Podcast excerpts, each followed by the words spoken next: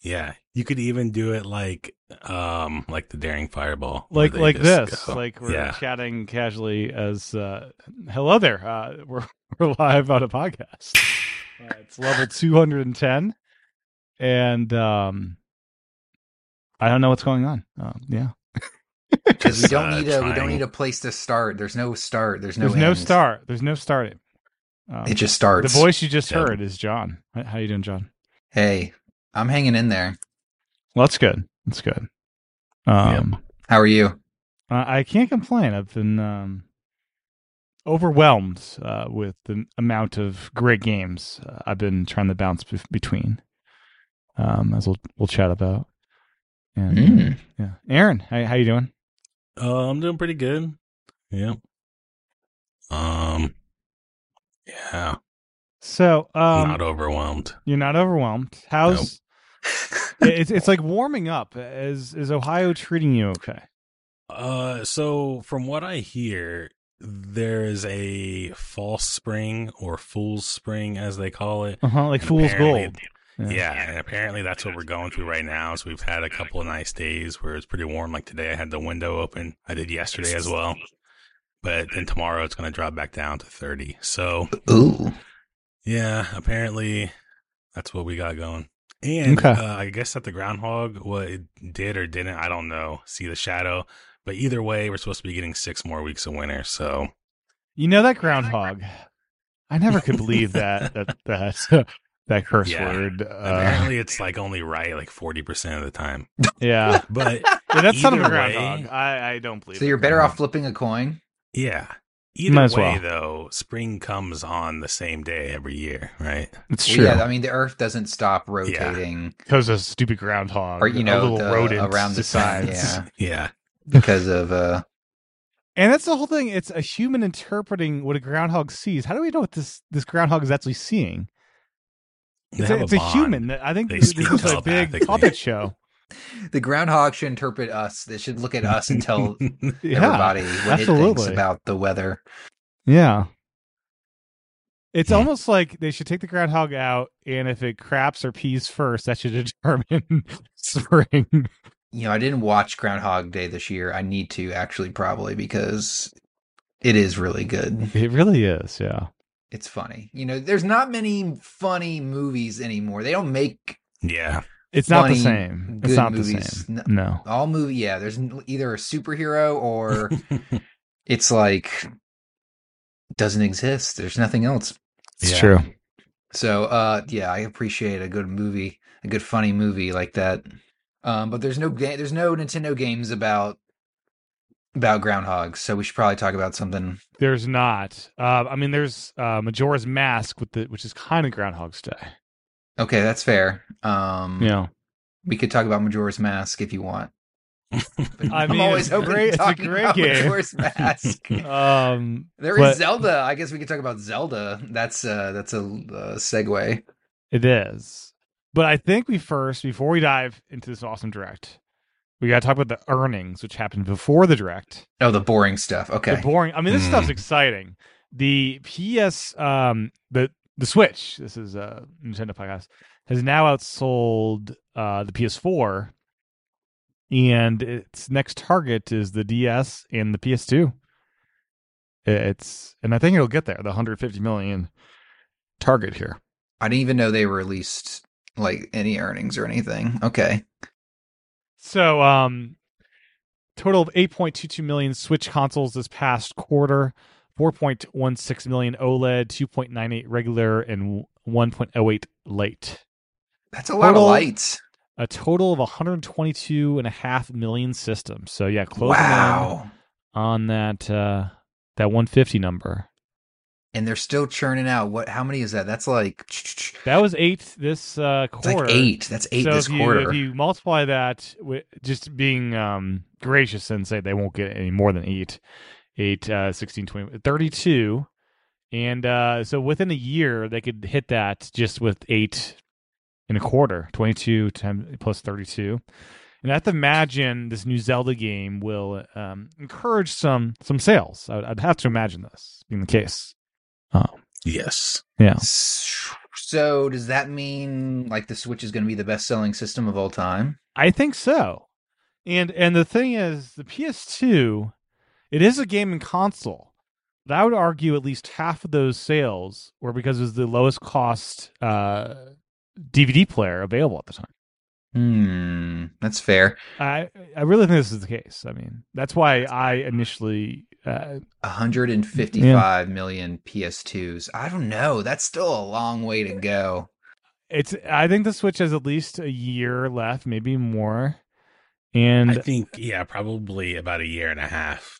And if they're on this pace, this was a holiday quarter, mind you. So I don't know um how you know what the average will be quarter to quarter. Okay, well, I mean, if they're doing eight, they did eight this past quarter. If they continue to do eight, Yeah. that would so- that would be just over a little over three quarters for them to hit that number. If Yeah, they just continue where they're they're, at. striking distance. Now, the, the, the ultimate question, too, is the successor to the Switch, will it be in the Switch family where, you know, it's like the new 3DS is technically still part of the, the 3DS numbers? Like Nintendo could use this, the numbers here to make it uh, even that more impressive. Um, They and there were new 3DS exclusive games. Uh, so you could have exclusive games on the new hardware, but it supports be the wider ecosystem. There were like four. There were like Yes. four games. had Xenoblade. um, what else? you can't there? even name. You can't even name any Uh, others. and then Majora's there's a high- Mask. Was Was that? Majora's Mask exclusive? Oh, I think it it was. was. Yeah, and yeah, the, the special edition that I got, uh, that, that was a hard thing to get there. Yeah. That was like crazy days. Um, and then there was, um, I want to say there was a um Hyrule Warriors type game. Hmm, maybe. Yeah. one of those. But yeah, uh, you know, the hope is they would do a better job, kind of like of of having more exclusives with the Switch Pro if they did that. Uh, and I don't know what you call it, uh, Super Switch. You know, Well, I mean, if it just pumps out the existing games at like better frame rates and stuff, that'd be cool. Yeah. You know? It doesn't the need thing, to be. The thing is, they should be able to run. That's the hard thing. It's like the PS4, PS5 thing. It sucks that there are, you know, there's starting to be more PS5 exclusives, and those are really cool games to see. But um, it's it's less the cross generational stuff is less fun than pure exclusives. I would say being able to take full advantage of the hardware in that way. Yeah. I agree. Um, but there is that transition period for most consoles, and uh, this one's longer because uh, it's been hard to buy the consoles up until recently. Um, so now the software sales um, are getting very impressive. I believe we are um, almost going to hit a billion, a billion software sales for the Switch in entirety so far trying to find the actual number for how many they have in total. But what did the Wii sell?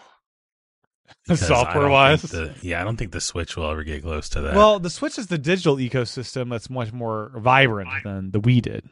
Uh, yeah, but all right. We okay. Here's some numbers from Nintendo's website. The Wii's best-selling game, not including Wii Sports, because I'm not including that. It was packed in. It was Mario Yeah. Kart Wii with 37 million copies, versus the Switch's best-selling game is Mario Kart 8, Kart with 8. 52 million copies.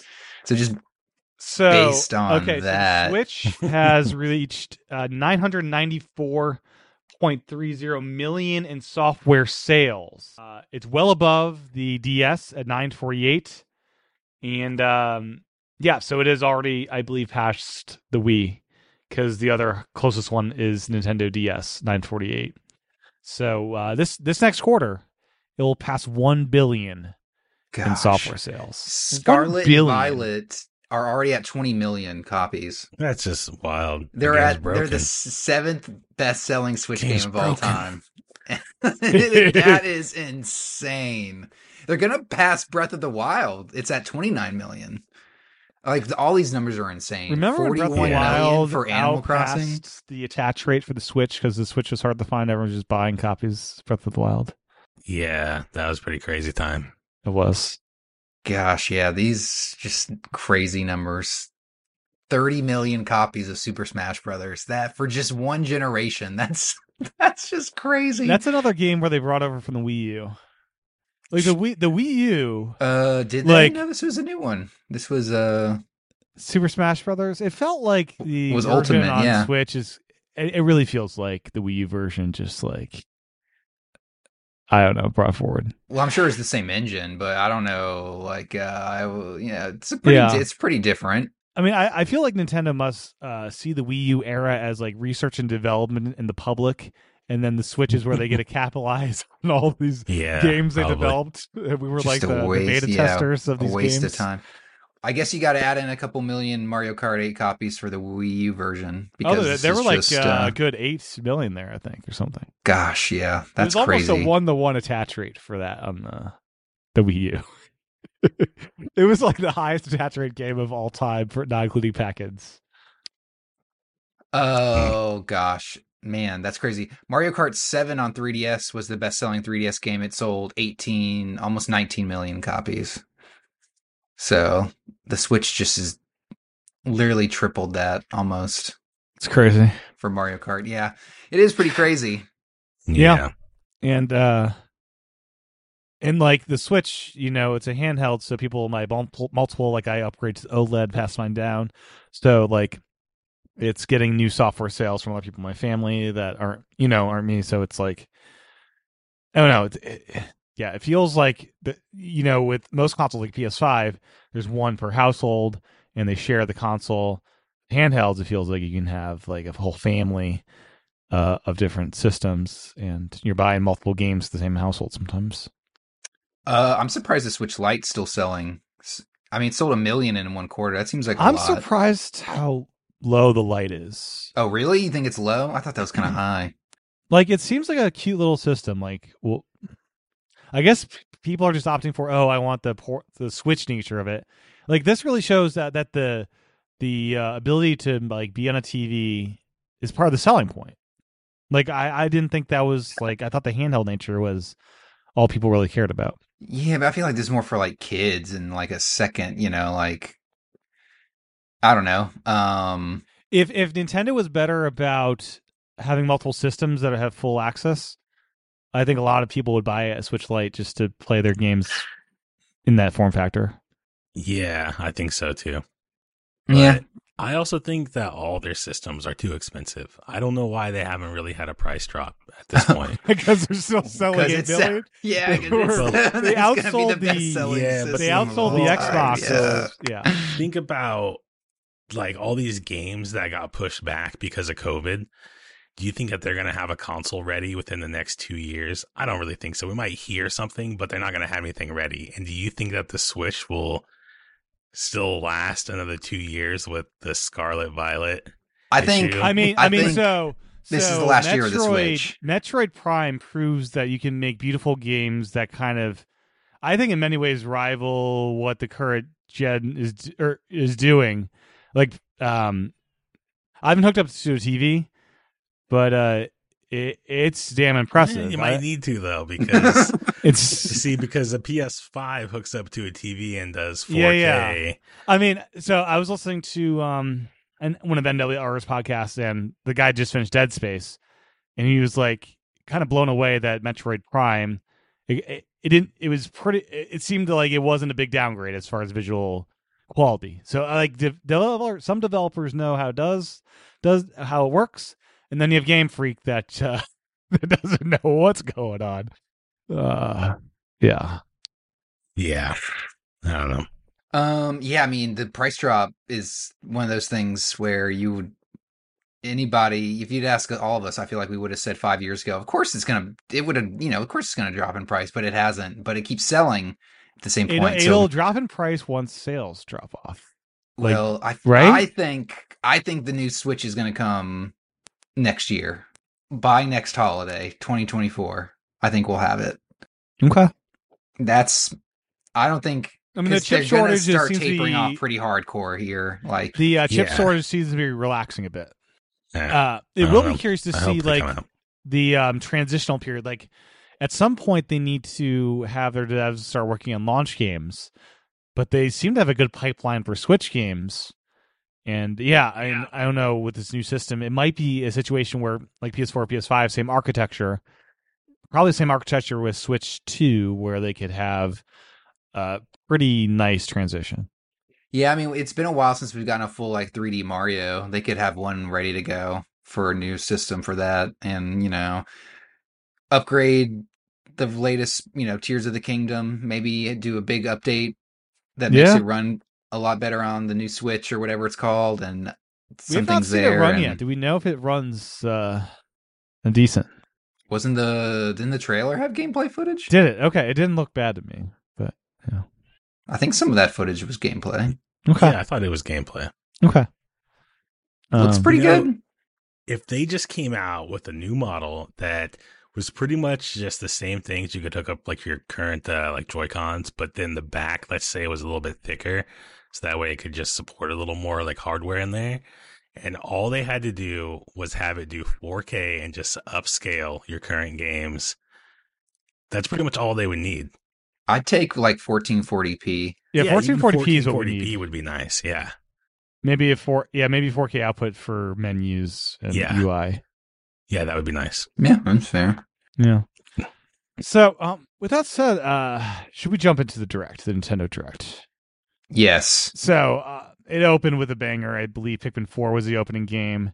And That's a banger, I'm, huh? I'm hell of excited for this thing. So we got the teaser last year, got a date, uh, July 21st, and we got a Pikmin that can freeze water. Pretty awesome. And we got this adorable dog. And um, I'm excited for this thing. This is be great. Pikmin 3 was a masterpiece. I loved 1 and 2 as well. I played those on the Wii versions, and uh, I'm very excited for this thing. This, this it's always a game filled with wonder and delight, and it's always a compact package. It's not like a hundred hour game. It's a nice, you know, ten to twenty hour game, and it's uh, they're they're, they're delightful. So very excited. It definitely Mm. got a upgrade as far as like how it looks. I feel like Yeah, and it looks like we're back to collecting treasures versus um fruit. Uh, no more juice in the fruit. I don't think. mm-hmm, mm-hmm. And yeah. there was uh, what appeared to. Is it possible they have us play some stuff at night and just super dangerous at night? I I think that could be a thing. In yeah, it looks like that's gonna be that's gonna be something in there that for sure. could that could be that could be interesting and quite terrifying actually. Maybe have like a clock mechanic where there, you know you got to do certain things at night, or you only have a certain amount of time, or who That'd be knows, interesting. Yeah. Yeah. Mhm. day and night. Maybe it's in real time, like Animal Crossing. Ooh, interesting. Yeah. Um. So this is like Miyam- Miyamoto's like pet, you know, franchise, and I always like to see what they do with us. And uh yeah, um, coming out uh in July, so very excited Cool. for that. I think it looks uh, kind of boring, to be honest. Now, Aaron, It- have it you looks played any of the Pikmin like- games? Yeah, I played Pikmin 3, and it looks exactly like Pikmin 3. yeah, And I and I was just like, eh, Pikmin 3 was all right. Like All right, it was um, your heart didn't warm by the the Pikmin the flying only thing and the about noises that they game make. that I really liked was when you got the fruit and then it squeezed it in the juice. I thought that that whole thing was cool. And then Did I it make like, you want to grab like a, a orange juice when you were playing the Yeah. game? Mm-hmm. Yeah. Yep. And that's about it because I Okay. like fruits. I like juice. Sure. And but other than that, no, Okay. I did not want to go back and play the others. Okay. that's fair. Yeah. Um, yeah, I just think that visually it looks a lot better. I mean, it's been like ten years since the last one came out, almost Pikmin Yeah. three. So yeah. Time flies when you're. there's actual like depth of field in this game. Like it actually looks like there's something going on in the distance because like the blur and effects and stuff. So yeah. that'll be cool to see. Uh, but yeah, it does look look like more Pikmin, which is you know if you're not Aaron, I guess that's a good thing for a lot of people. But if you if you if your heart's not warmed by juicing Yeah. strawberries, I, I was almost in tears watching the end credits Pikmin 3 with Pikmin singing. wow, that's pretty hardcore. It's, it's a very Yeah, emotional moment of Pikmin. Yeah. I didn't know you were this attached to Pikmin. Yeah, They're just so delightful, these little these little Hmm. creatures. Yeah. Um and the ice stuff looks like a, a cool addition for puzzle mechanic reasons, like just, you know, imagine crossing a lake, which would have been you could have killed your Pikmin. You can now just freeze it and just walk over. Could be cool. Um, It seems like the logical next step. yes, yes, yeah. You have flying. We've elect. Yeah. What are the other elements we don't have yet? um, so uh, a little bit out of order, but I want to jump to Metroid Prime Remaster. This was a shadow drop. It dropped immediately after the direct for forty dollars. This is um, the added dual stick uh, controls, and this is more than just a an automatic upresing of the game. This is handcrafted. They went through it. They redid some of the geometry, uh, some of the models. Like it, it looks like if someone said this was a, a remake, you know, it, it feels more handcrafted than what a what you'd expect from some of these uh, re-releases. And it also has the motion controls if you want them um, with your with your Joy Cons. It has like a hybrid mode of gyros with uh, some sticks, and has the traditional mode. And I hear you can even cook, hook up a GameCube controller to your Switch and use the original controls on a GameCube controller, which is What? pretty dope. What? Yeah, I might have to do that. Yeah. That's cool. but um i just got my booster ball um this is the farthest i've ever made it inside of metroid prime and i have Which to say ones have you played? what's that Which ones have you played? only i played about like 40 minutes of prime 1 and i got stuck and and gave up um initially on the wii u with the Hmm. trilogy i got the trilogy and i gave up really quickly Wow, that's pretty quick. You didn't even like Google how to how to like get past I was it? just I was, I was kind of frustrated with the I think Point- I the remember pointing. exactly where you you you were in a room and you were asking me about that room uh-huh and like how to get out. And yeah, so Like that must be decade where you gave up. like a decade ago yeah Yeah. uh, it's just- yeah, I'm and uh I'm blown away by it. It's beautiful, especially on the OLED Switch. Controls feel perfect. Um, the whole locking on and targeting people and using the dual sticks, it, it feels just yeah, this feels like a modern game. Um, and I've had some boss fights that were really intense. You scan the boss, learning about the boss during the fight, and um, the transition from first person to the morph ball is just a- a beautiful thing. And I'm going into this game having played all of the 2D Metroids last year, the year before, and I'm now like a Metroid person. I wasn't a Metroid person when I tried it last time around. So You played all the 2D Metroids? yeah, I played I played Metroid Dread, uh, and did all that I could in that game. Then I went back and played uh, the Metroid games in order. Um, pulling out my 3DS to do uh, Samus Returns there, and um, got an emulator to play Fusion, and so I did did all all of them sequentially, and then I played Dread again to to close it out. So you yeah. played Super Metroid, right? I did. Uh, that was Okay, the first okay. time playing it. Played that on the Switch uh, with the NSO, and uh, yeah, and um, spoiler alert: we're getting Metroid Fusion on Switch. So, and we're getting Met- Samus Returns on Switch. So, uh, all the 2D games, I believe, will be represented within Switch. You won't get the better versions of them, like the 3DS version of two, but you can play the original Metroid um, which you probably shouldn't play. You should probably play the um, remake. Um, and you can you also be able to play uh, Metroid Two um, with the um, with the Game Boy release, and then you'll have Fusion, you'll have Dread.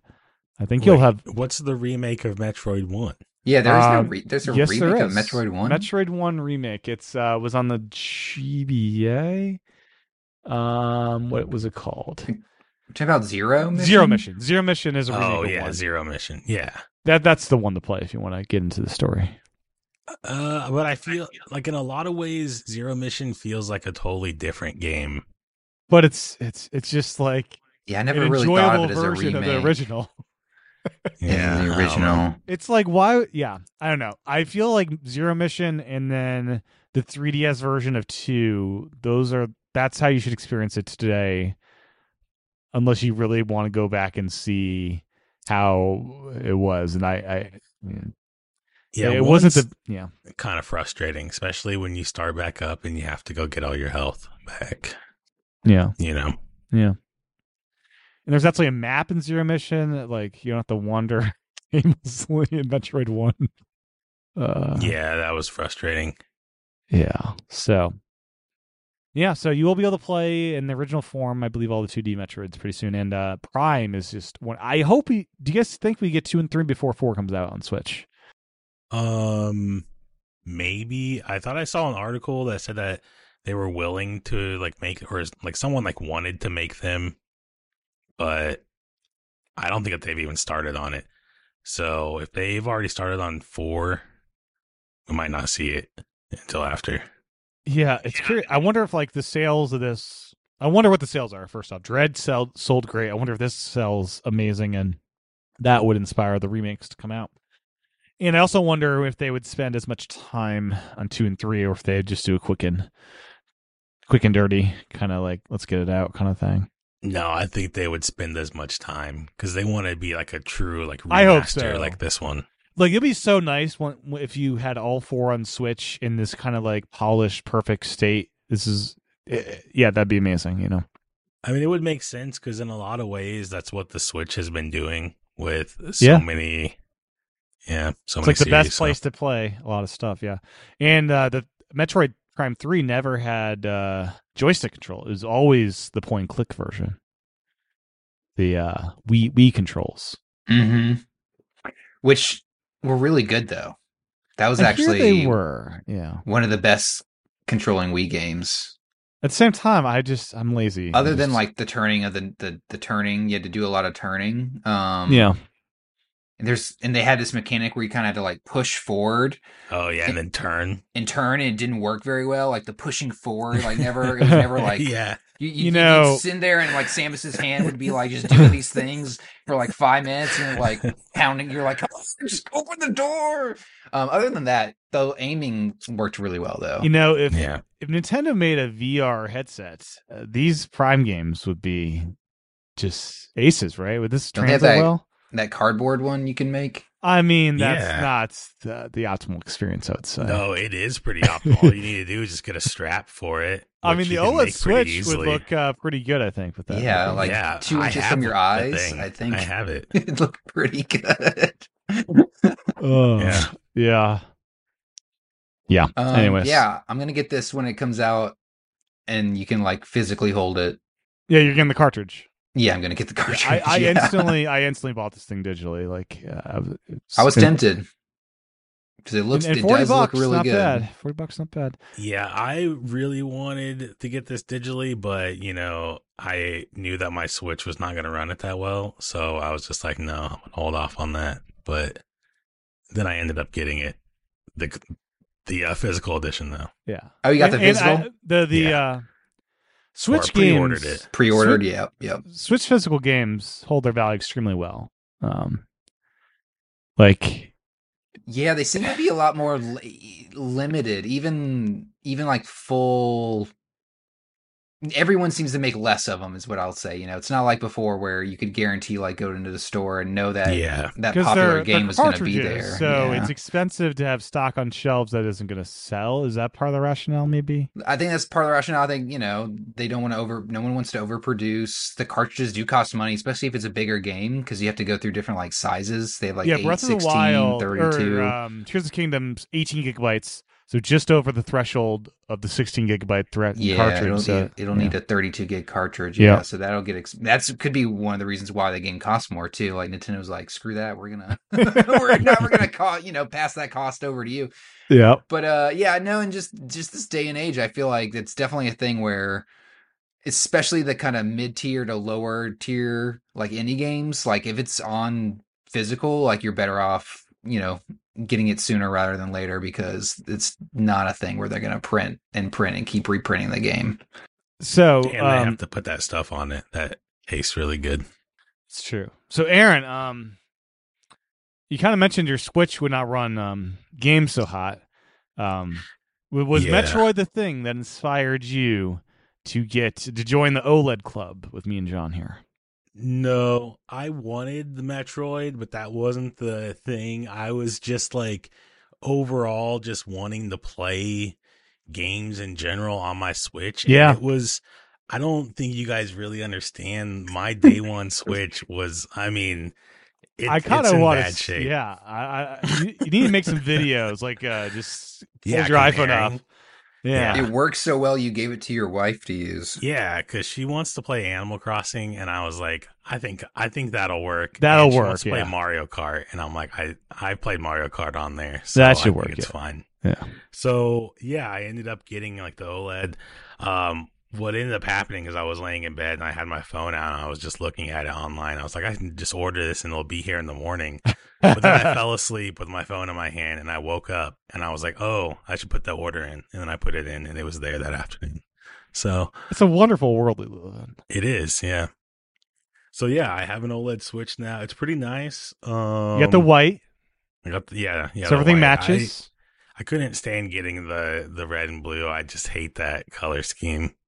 Yeah. Yeah, I'm surprised they, now that's something I'm surprised they haven't updated. Like it's Yeah. still the red and blue from launch. Like they yeah, you'd think they'd have switched uh, in two other any other colors. for that, yeah, you know? yeah. That's probably an inventory nightmare, probably too. Oh, I bet. But yeah, still red and blue. Like Yeah, come so you have, the, you have the white PS5, you got the white uh, Xbox Series S, and the white Switch now. Yeah, I like white elec electronics. I they do look have. nice. Yeah. Yeah, It's yeah, it clean. looks really cool having the all the three current things in white. Now I just need to get a new uh, case for my PC, and then it'll be white. Oh, there you go. It's the only thing that's black right now. how you like that kickstand?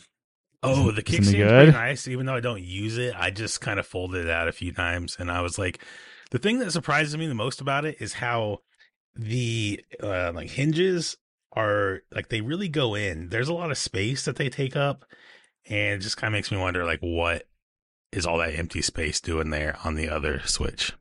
Yeah.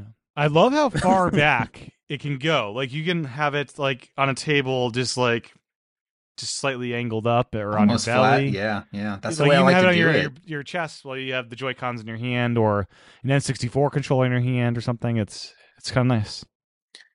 I don't know. The Yeah. plastic feels better too. It feels like Oh, just because a it's little not softer. plastic; it's metal. Oh, is it actually metal now? Yeah, so the the plate is metal. Ooh. Oh, I didn't know Oh yeah, that. the, Yeah, I the, was the watching sand is metal. Yeah, Yep. Uh, it's and pretty cool. performance. How is is it a Oh, revelation? Is Yeah. it- So immediately when I turned it on, I launched up uh Breath of the Wild. I could tell that it was like just running smoother. And then when I connected it to my TV, I could tell that it was just more stable. Mm. It just like feels smooth overall, even for like longer sessions. There's my other Switch. After like a couple hours playing, you can tell that thing was getting hot. Fans, The fan like, was running? Oh yeah, Yeah. it was it was wild. It even, I think the thing would get so hot at times, it started to um kind of bend out the back plate. It was kind of warped. It still is. I could show you guys some some pictures. It's your battery cool. like No, expanding? the battery did not expand because I checked. It, it's not the battery. it's just got, I think, too hot. Um, but yeah, and I got some bad Joy-Con drift. I told my wife about that. I'm like, if you're ever just running straight, you might have to hit that thing a few times. You- have you tried like cleaning it or? I've tried everything. Yeah, It's, yeah, yeah. yeah, It is what bad. it is. Yeah. yeah. We need the Uh, we need the uh, pro pro Joy Cons with the removable joysticks. they have those third party ones that are like kind of big and bulky. They're kind of like pro Joy Cons Yeah. with like big Well, grips on them. I did give her a pro controller too. Well, she already had one whenever we would like play Mario Kart. So I was just like, you can just use the kickstand and use this pro controller. There you go. want. That's the way to play. Yeah, yeah. That's the way to play. Mhm. So you need to find someone with a cartridge of Pokemon Violet and see if it's up to your standards now. Yeah, I guess now I could actually order it again. So what they did is they like blacklist it from my your like serial number system. So you can't That's- even so they do it digitally. yeah. So when I ordered it digitally last time, they ask you for your serial of your system, and that's how they take it away from you. Okay, but you have a new serial number. So Now I have a new serial, yeah. So I can. So you can I try it again, yeah. and you might get a return if it's not up to your standards. Wow. Uh, no, I don't think they would do it again. Because it's I- your account, not just your serial number that's registered. Well, no, now I think I can probably buy it again. But I think it just like blacklisted from that one console. Okay. Yeah.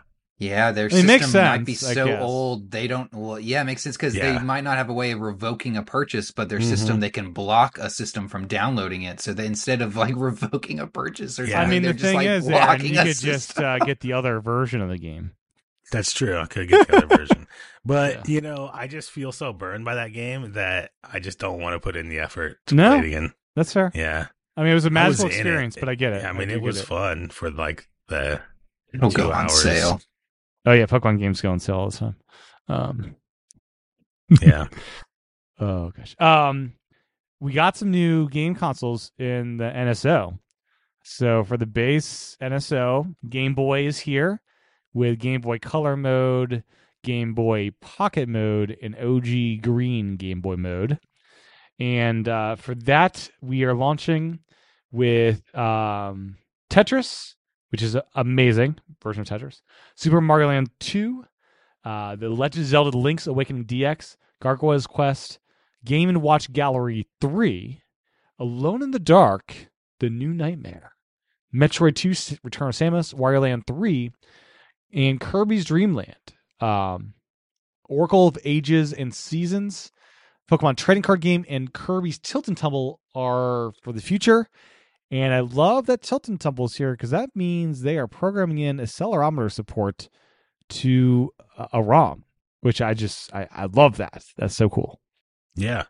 I mean, this isn't the first time that they've kind of like done like some updated stuff to these to these versions. So they add like online features to some of them.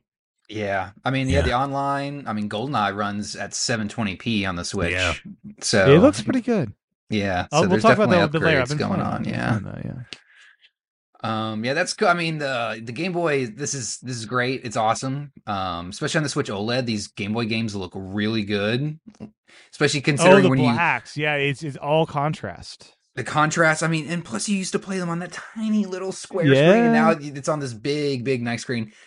Uh, I just found it curious that they released Tetris, the original version, not the DX version, but on Link's Awakening they released the DX version. I mean, and everyone not the remembers original version. the original Tetris. No one remembers the DX version of Tetris. It, it's the same game, it's just in color with color assets. exactly. Who remembers color Tetris on the Game Who Boy? remembers Link's Awakening DX? Uh, I do because that's was the one I always played on. Yeah, but that's uh, okay. So, so there's you and there's other people, and then there's me who play Tetris DX, and I'm like, why did Okay. you not include Tetris DX? I think we had we had maybe like two game. We had um we had Tetris, of course, and we also have Jurassic Park. Those are my only memories of the Game Boy as a kid. No Pokemon. No Pokemon. yeah, no Pokemon. No Wow. Pokemon. Castlevania. No, or- none of that. Oh man.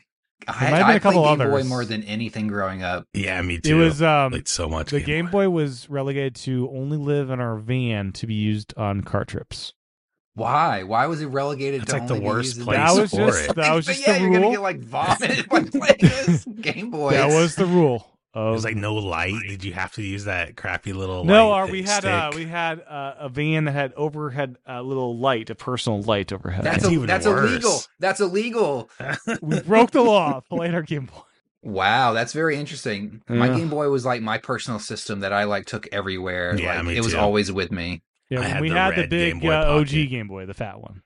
I had the teal Game Boy Color Ooh, I, yeah, and like this nice. little like pouch thing that I just carried every single game I owned around with me. Like it was probably the worst idea as a kid. Now looking back, like man, I could have just lost like hundreds of dollars with all these games. But no, I did. I brought them everywhere. So, uh, what games do you want to see here? And uh, if Pokemon does come, will it connect to Pokemon Home in some way, like the 3DS games did to Spank? Oh, I didn't even think about that. It's got to.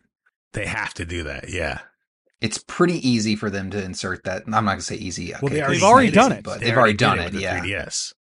Um, I'd also like to see that the Game Boy games work with Pokemon Stadium in some regard as well. I don't know because they have Pokemon Stadium coming to the N64. Like, what if these actually that and Mario Tennis for Game Boy hooked up to the N64 game? So I'd like to see some regard, like a Game Boy connectivity there. evidently originally had Pokemon Stadium of no sharing a Pokemon. The new trailer removed that line.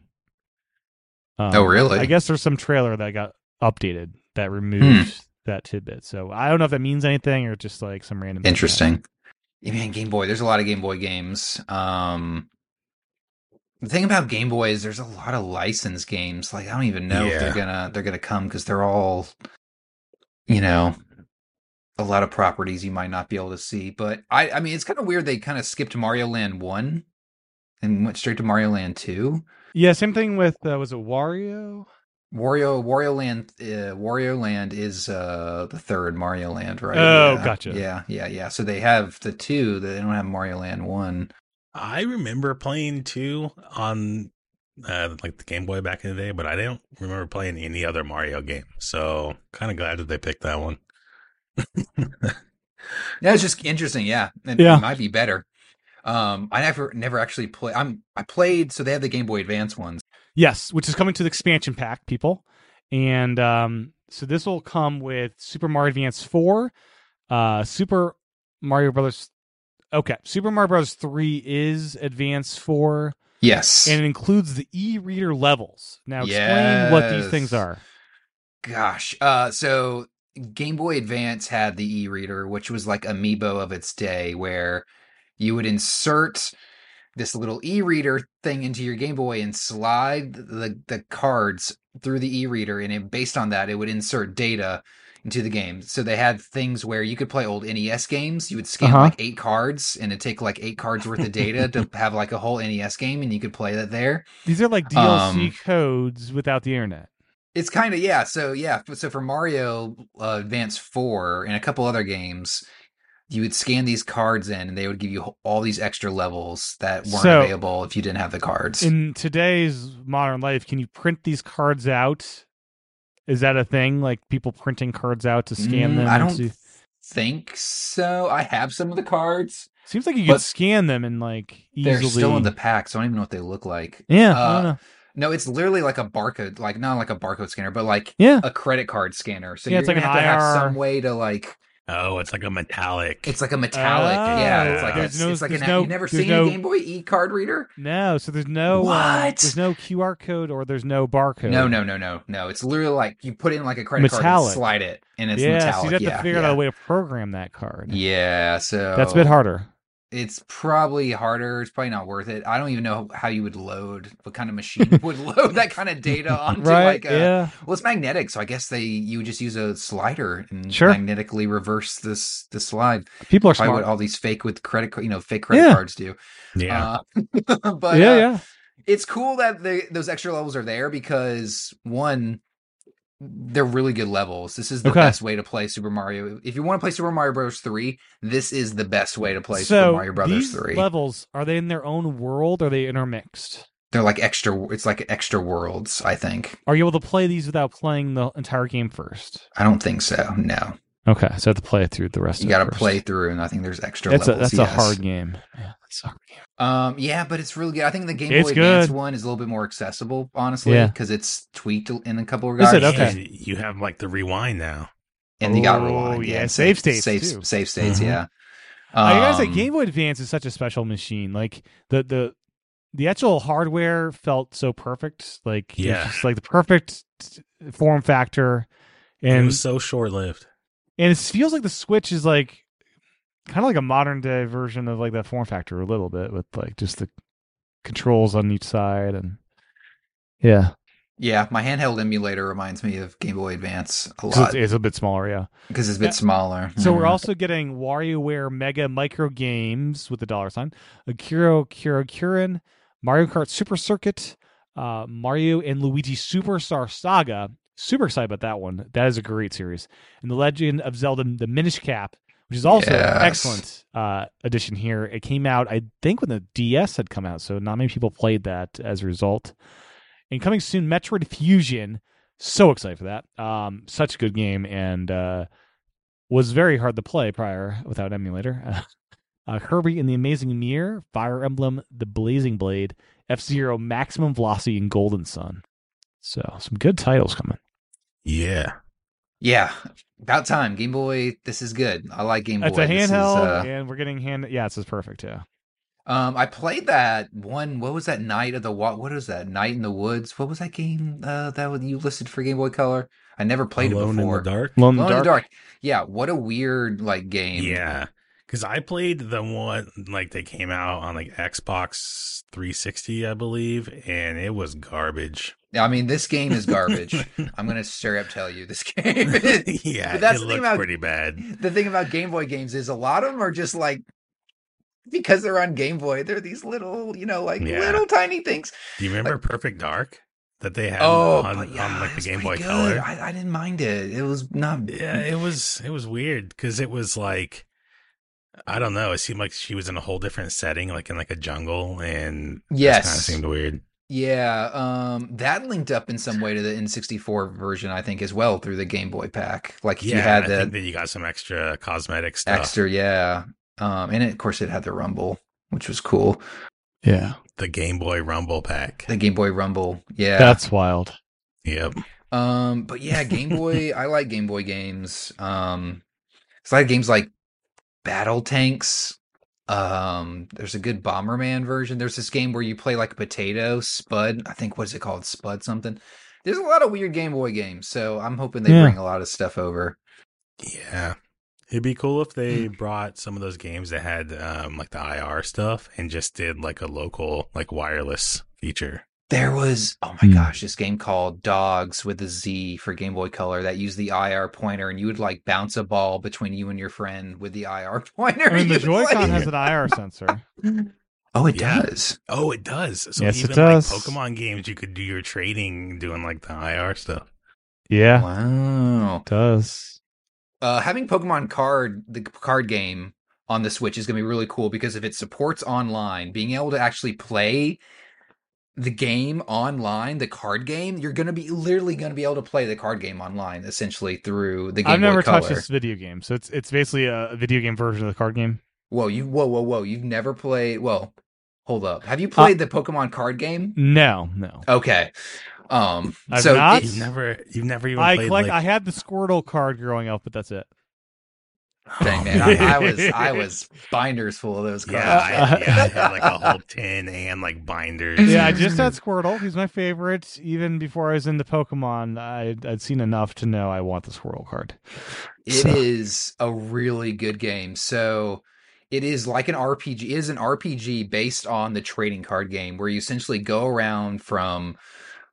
They- They're basically like gyms. Like you, there's not like Yeah. a world you explore in, but you go into like gym to gym to gym, and there's a bunch of people in each gym, and you essentially play games, the card Mhm. game versus each other people to collect packs, and they have you know gym people you you know you and you build your deck and Yep. there's gym leaders and you get more cards and essentially just you going through this world building your deck getting more cards and it's pretty much based on the original three or four wizards of the coast sets i th- i know it goes up through fossil i don't know if it goes past fossil or not it might i think team rocket was the set after fossil but so Okay. it probably doesn't um but that's all the first 150 pokemon are there which is really all you Sweet. really want um, if you're not used to the card game, you might play this at first and be like, "WTF? This is why is this game so slow compared to other Pokemon games Yeah, and so limited?" Because you know you're you're playing with cards. You're not going to be able to like level up your Pokemon or Oh, add. see, you know, yeah. you know, there's no like adding moves or anything. The card is the card. So when you get the card, you're going to be playing the card game, and you have to learn the rules. that's cool. Um, but I loved this game growing up just because it was another way to. It was a way to play the card game when I had no one else to play the card game with. yeah, yeah. You Um, practice the card game almost. You could practice the card game. It sucked I couldn't like bring in my cards and play like my own cards because I had so much better cards than on the game. Um, naturally. it took a lot of grinding to get really good cards on this Yeah. game. But um, yeah, I'm super excited that's there because again, if there's online, that's going to be really cool to see. Yeah. That and the the two other Zelda games I'm excited about, Oracle Seasons and Ages. I had never played Oh, those. those are they so were on. They good. were on 3DS. I never played them though. Oh, I forgot they were on 3DS. I also Yes, didn't when play. Min- I didn't play Minish Cap. Um, when you play one, then you start the other one. It like carries over your save. Yeah. and Mhm. changes stuff. Yeah, yeah, these were Capcom games that were really well done. I hear. yeah, yeah. Um, I really want a Phantom Hourglass, and, and but they need to figure out the whole DS situation. That'll be hard. Yeah, it's yeah, Hmm. yeah. Yep. Um, because you could have the Switch vertical and like a controller case thing that you pop it. Mm, That might be weird though. Yeah. Mm. Um, I'd rather just have two screens side by side. Yeah, maybe you could like swipe one out to make it smaller or make one bigger, you know? Like Yeah. You know, the ultimate solution, Nintendo sells um, like the N64 controller, right? They need to sell a uh, DS controller that A second plug- screen. Well, you plug in, plug into you plug, into in a Switch. USB-C cable into the Switch, this DS controller, and this DS has is basically a, a hollow DS, and it has a screen on both ti- sides. And it's just this this this this DS that all the brains there's no brains. It's What just are like you? a- what? It's just like I don't uh, know what he's talking about. you just what like, are plu- you talking you about? just plug your Switch into a DS. So you plug your Switch into a DS, is what you're saying, all the into the shell of a system. yeah, exactly.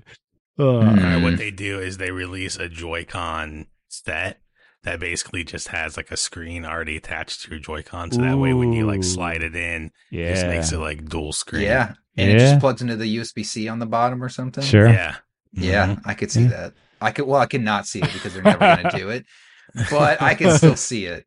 Yes. I'm with it. I'm. I'm. I'm here for it if they do it. so yeah, oh, that system yeah. might just die a sad death in the in the grand scheme of time based yeah, on all the dual screen the, systems. the are dual screen stuff. cursed. Yeah, I there are some good emulators that do let you set up the dual screens and let you choose, you know, how big each screen is and how what we you want really need, John, them. But is like you have the Android emulator thing. You need a, a dual screen foldable, and and maybe the, the rise of the flip phones, the foldable the, screens you just need a Samsung. Fold. Yeah, maybe Samsung, maybe a Samsung device will make this uh, a good reality where you have um, Well, they do have like the Z Flip. You know, they do like have uh, emulators for DS on those already. yeah, that could be that could be a good experience, right? So yeah, well, for Pokemon games because there's just like one button. Sure. Yeah. Well, I think that they could even just like stack the two screens because Well, you need. they well, were such low resolution. well, you could get a backbone for uh, a Z Flip or something. So you have a real controller with the, the folded screen in the center somehow. This thing's gonna be. Why don't you? Why don't we just get a DS? Why don't we Might- just go back and get a well. DS at this point? as well this Yeah. point. Oh, so um, very exciting. Xenoblade Chronicles Three got the DLC story tree uh, teaser dropped, and we saw an older Rex from Xenoblade Two and uh, the regular age Shulk. So this this DLC story is gonna go places. It's gonna be bonkers. We're gonna have lots of just crazy stuff happen. I feel it's, it's been good. yeah, you're the only one that plays this game. So, um, Oh yeah, So- Xenoblade. Yeah, I don't play that.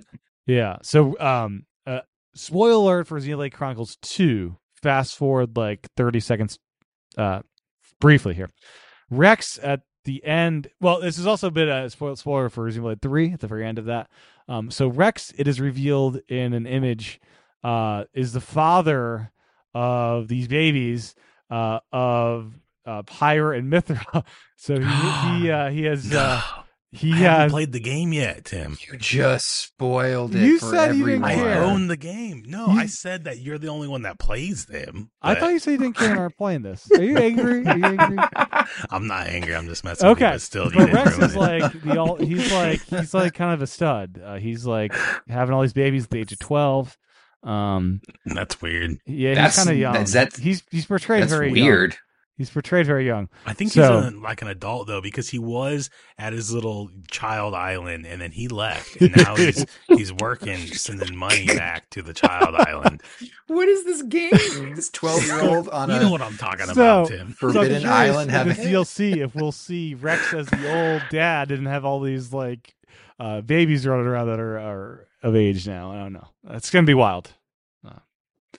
Is that So- what the child island was? Were they other like orphans from him? I don't Is know about the Child Island. back? I'm not sure about this Child Island you're talking Yeah, about. you remember where, like, when you start the game, he has to send money back to some woman. You remember, Oh, and then he yeah, yeah, goes, yeah. and then I he meets forget. her. Yeah, and that's where he used to live. And there's a bunch of kids running around there, yeah, like I, a bunch kinda, of I need to orphans. replay the game. It's been a while. Um, it's like a 200 hour experience. 200 hour experience. I probably won't play it anytime soon. Um, but that that's a bonkers game. I'm I'm excited for the DLC because the, the story is it, it can get wild and crazy and fun. Uh, Yeah, So finally, we're getting Advance Wars. It got delayed about a year. It was originally supposed to come out um, April 8th, 2022. It's coming out April 21st, 2023. So it's been sitting on a shelf, and they said, let's pull it out again. Yay. It's $60, which Dang, I, I, is it really? I will not be buying this. It's a lot of uh, money. it's sixty dollars. It's Thirty dollars a piece. You can look at it that way. yes. I'm looking I've at never- like Metroid Prime remake is forty dollars, and this is sixty dollars. and it's a remake. But like it's two seriously? games Two Yeah, but at thirty dollars. mm, mm, okay. yeah, it is a Interesting. ripoff. Uh, this should be thirty dollars I mean, even like total. anything other than sixty, honestly, like full price. Uh, Like, yeah. Oh my gosh. Yeah. Okay. I uh, I've never played these games, and uh, Forty it's not on my Come short on. list either. But um, Yeah, um, Not at sixty, man. No. That's uh, oof. and in other Monolith Soft news outside of Xenoblade Chronicles, um, they had made um these games, the Baten Kaitos, Eternal Wings in the Lost Ocean, and Baten Kaitos Origins. These came out in 2003, 2006. These were the last games before they did Xenoblade Chronicles, and uh, they're being remastered for Switch. Um, they're known for their card-based battle system, and for the original setting the player as a guardian spirit rather than a party member. Um, so you're kind of like Moss, where you're the I don't know looking over what's going on. So I've never heard of these or played these, but Oh, you've heard of them because I've brought them up on the show Oh. before. oh, okay, I yeah, forget. yeah. I've talked about how I played them back on the GameCube, and they're Okay. a lot of fun. Uh, yeah, but it is really different in how you battle with cards. Um, and sometimes it can be frustrating because like your deck is like randomly shuffled when you start a battle, so like you don't know what you're gonna get, and you're looking for like a defense card, but you can't get one, so you just have to take a hit. And that's frustrating. Okay, But yeah, That's I think you should play if you like RPGs, especially now that you played Xenoblade. You can go back and see see the, where they came from. yeah, Yeah, well, very cool. Um, I'm curious how extensive the uh, like remastering goes with these. So these were GameCube originally games. Yeah. I went back actually not too long, maybe like a couple of years ago, and plugged in uh, my GameCube and tried this game, and it was so blurry I couldn't even tell what was going on. So I was just like, no, I can't play this. And you Yeah, use your upscaler thing on that thing. yeah, yeah. Maybe I should try that. Um, Fire Emblem Engage DLC uh, Wave Two dropped, and they teased three and four. Um, I hear great things about this game, but it's one of those games that I just have no interest in. Um, yeah. Um, Mario Kart Eight uh, new uh, expansion announced. Uh, we're getting Birdo as a new character. That's new to the DLCs. We haven't got new characters. How is Since- Birdo not in this game already? I'm shocked, honestly. The Wii U game had so many characters. We had Zelda added and no Birdo. Because Birdo. Birdo is kind of one of those forgotten one, you know. Birdo was Everyone a double dash. of Birdo. it's not an OG Mario character. It's not. It's a. It's not. It's a Doki Doki Panic character. Yep. and they teased a new course, Yoshi's Island. And this is brand new, not in the bubble game, not in any previous game. This is a brand new original course Wow. DLC, which is really cool to see. That's crazy. And it's due out in spring. Uh, so a great DLC pack. This is like the best bang for your buck with DLC. Um, did, did do you have the pass uh, where um your wife can play these DLC courses, Aaron? Yeah, I got the the family pack thing. Uh, so yeah, Sweet. Yeah. Um, and then Splatoon 3 got a very bizarre DLC expansion. Uh, we're getting hub worlds from the first and second game, but it appears to be just a skin and no. John, explain this. There's no, there's no actual. It's just like you relive the hub worlds, kind of. Uh, well, yeah. So I don't know about the second game. Okay. I know because they mentioned Inkopolis, which is from the first game, and I was confused as well on what exactly this is, but it appears to be. Yeah, you can pretty much change the hub world that you are in in the game. So Yeah. Um, you're now back in the old one, and they showed Callie and Marie, so they're gonna be there. So it's kind of it's kind of weird because I'm like, how is this a full DLC? Like, how is this? No, the second pack is side order and it's a single player campaign, which I always do enjoy those. I know you don't care for the single player stuff. well, it's not that I don't care for it. It's just like uh, it's not the main entree. Like, why yes, I'm as it says, it's the side order. One thing I did notice about the new um setting is that it's missing a bunch of people in the plaza. There were no people like walking around and there was no uh drawings. Miiverse. There were yeah, there's no Miiverse stuff. Oh, Because the Miiverse is dead, as we know. Yeah, so it it looked really bare and I was like, I don't know why anyone would want this except for like nostalgia. I, I want it as soon as I saw it. I was like, I'm gonna switch to this instantly. I was like, I want I this. I want them to remaster the single player campaigns from especially one, but also two, and bring them here. That'd be great. the The plaza is great on three, but I have I have two problems. One, it's a little too big.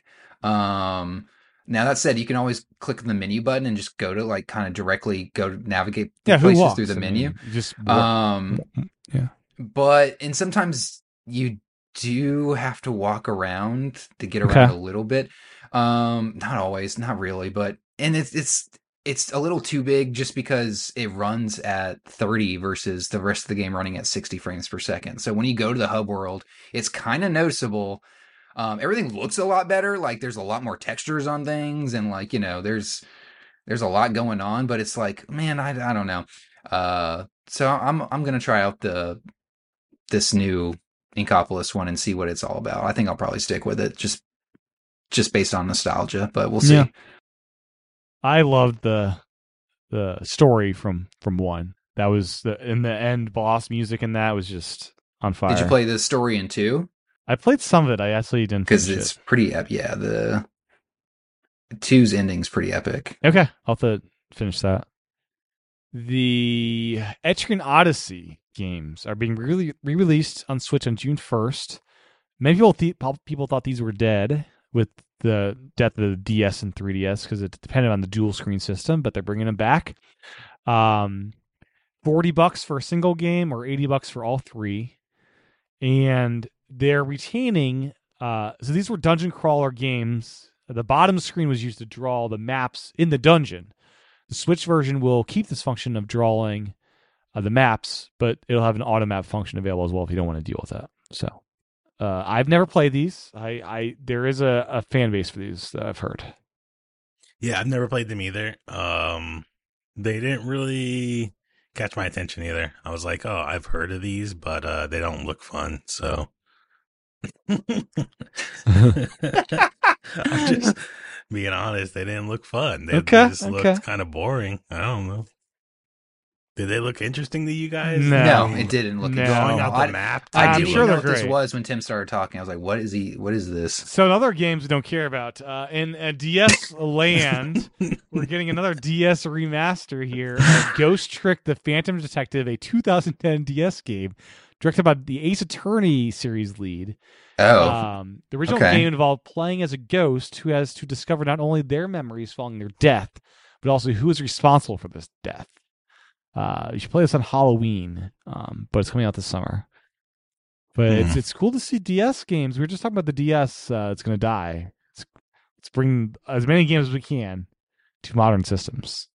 I think there's one game that you missed that like normally I wouldn't care about, but I actually was like, oh, I kind of want to play this game. It was the Professor Layton. Yeah, I thought So- that was a dead series as well.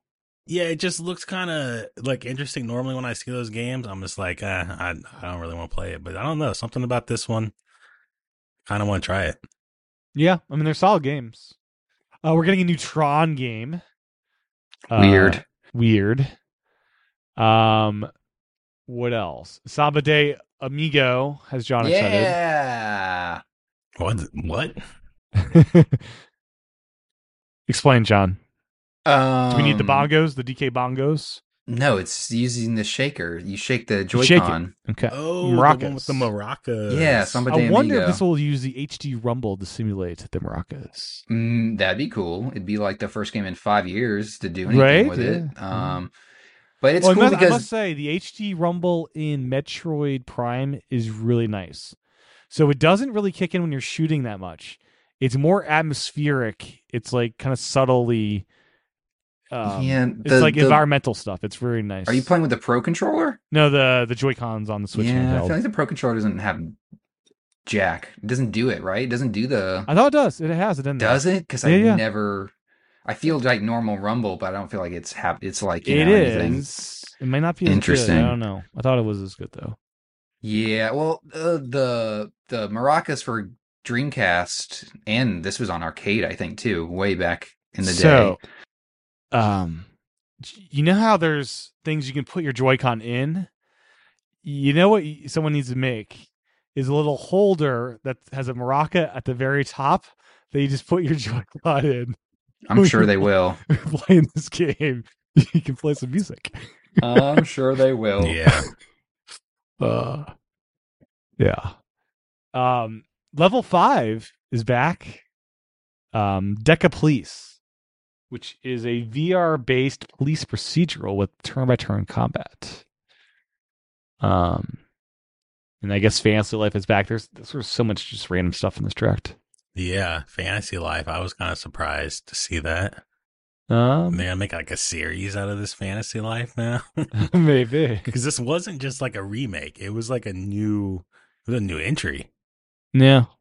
And uh, we got the Dead Cells confirmed for March 6th, the Castlevania. Um, and then Bayonetta Origins, we got more gameplay that's coming out March 17th. Was you guys excited? No.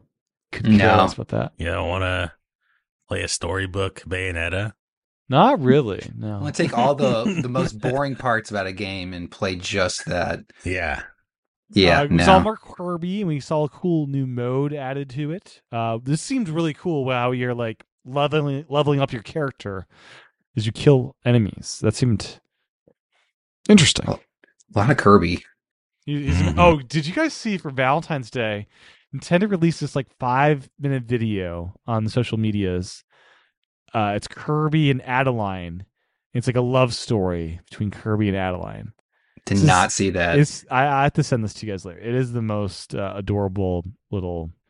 The target audience is clearly five years old for this video, but it's it's it's it's great.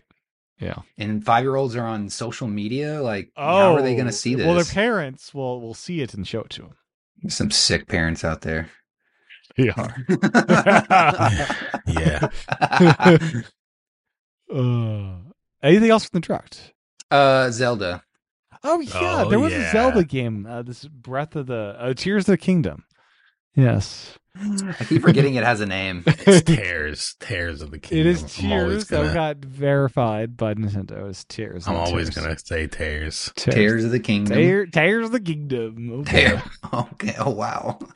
Escalated quickly. Um, yeah. yeah, it looks really good. Give so it we're me. building vehicles. They're doing they're doing it all. Anything that you wanted to do in the last one, they're like, just let them do it. Yeah, so like people were trying to do weird stuff to like make their vehicles and make flying stuff, and they're just like, "Here, we'll just put it in for you. We'll just make a flying vehicle." Yeah. I'm curious about the map. Like, we're in the sky. Are we able to fall to the ground and just go over the entire Breath of the Wild map? Yes. How do you get bet from you sky to the ground is the question. That is the Fall. question. You're just gonna fall, you're just gonna jump. Well, you have a paraglide. Your, your paraglider. Okay. I guess how Uh, do you we get all up learned there? from Skyward uh, Sword how you go from sky to the ground. That's true. Yeah. It's gonna be the same mechanic. I have no idea. I don't know. We, Hope and, not. um, yeah, we didn't see any of the shrines as of yet. Oh, good point. Yeah. curious if those Oh, make it yeah, in. good point.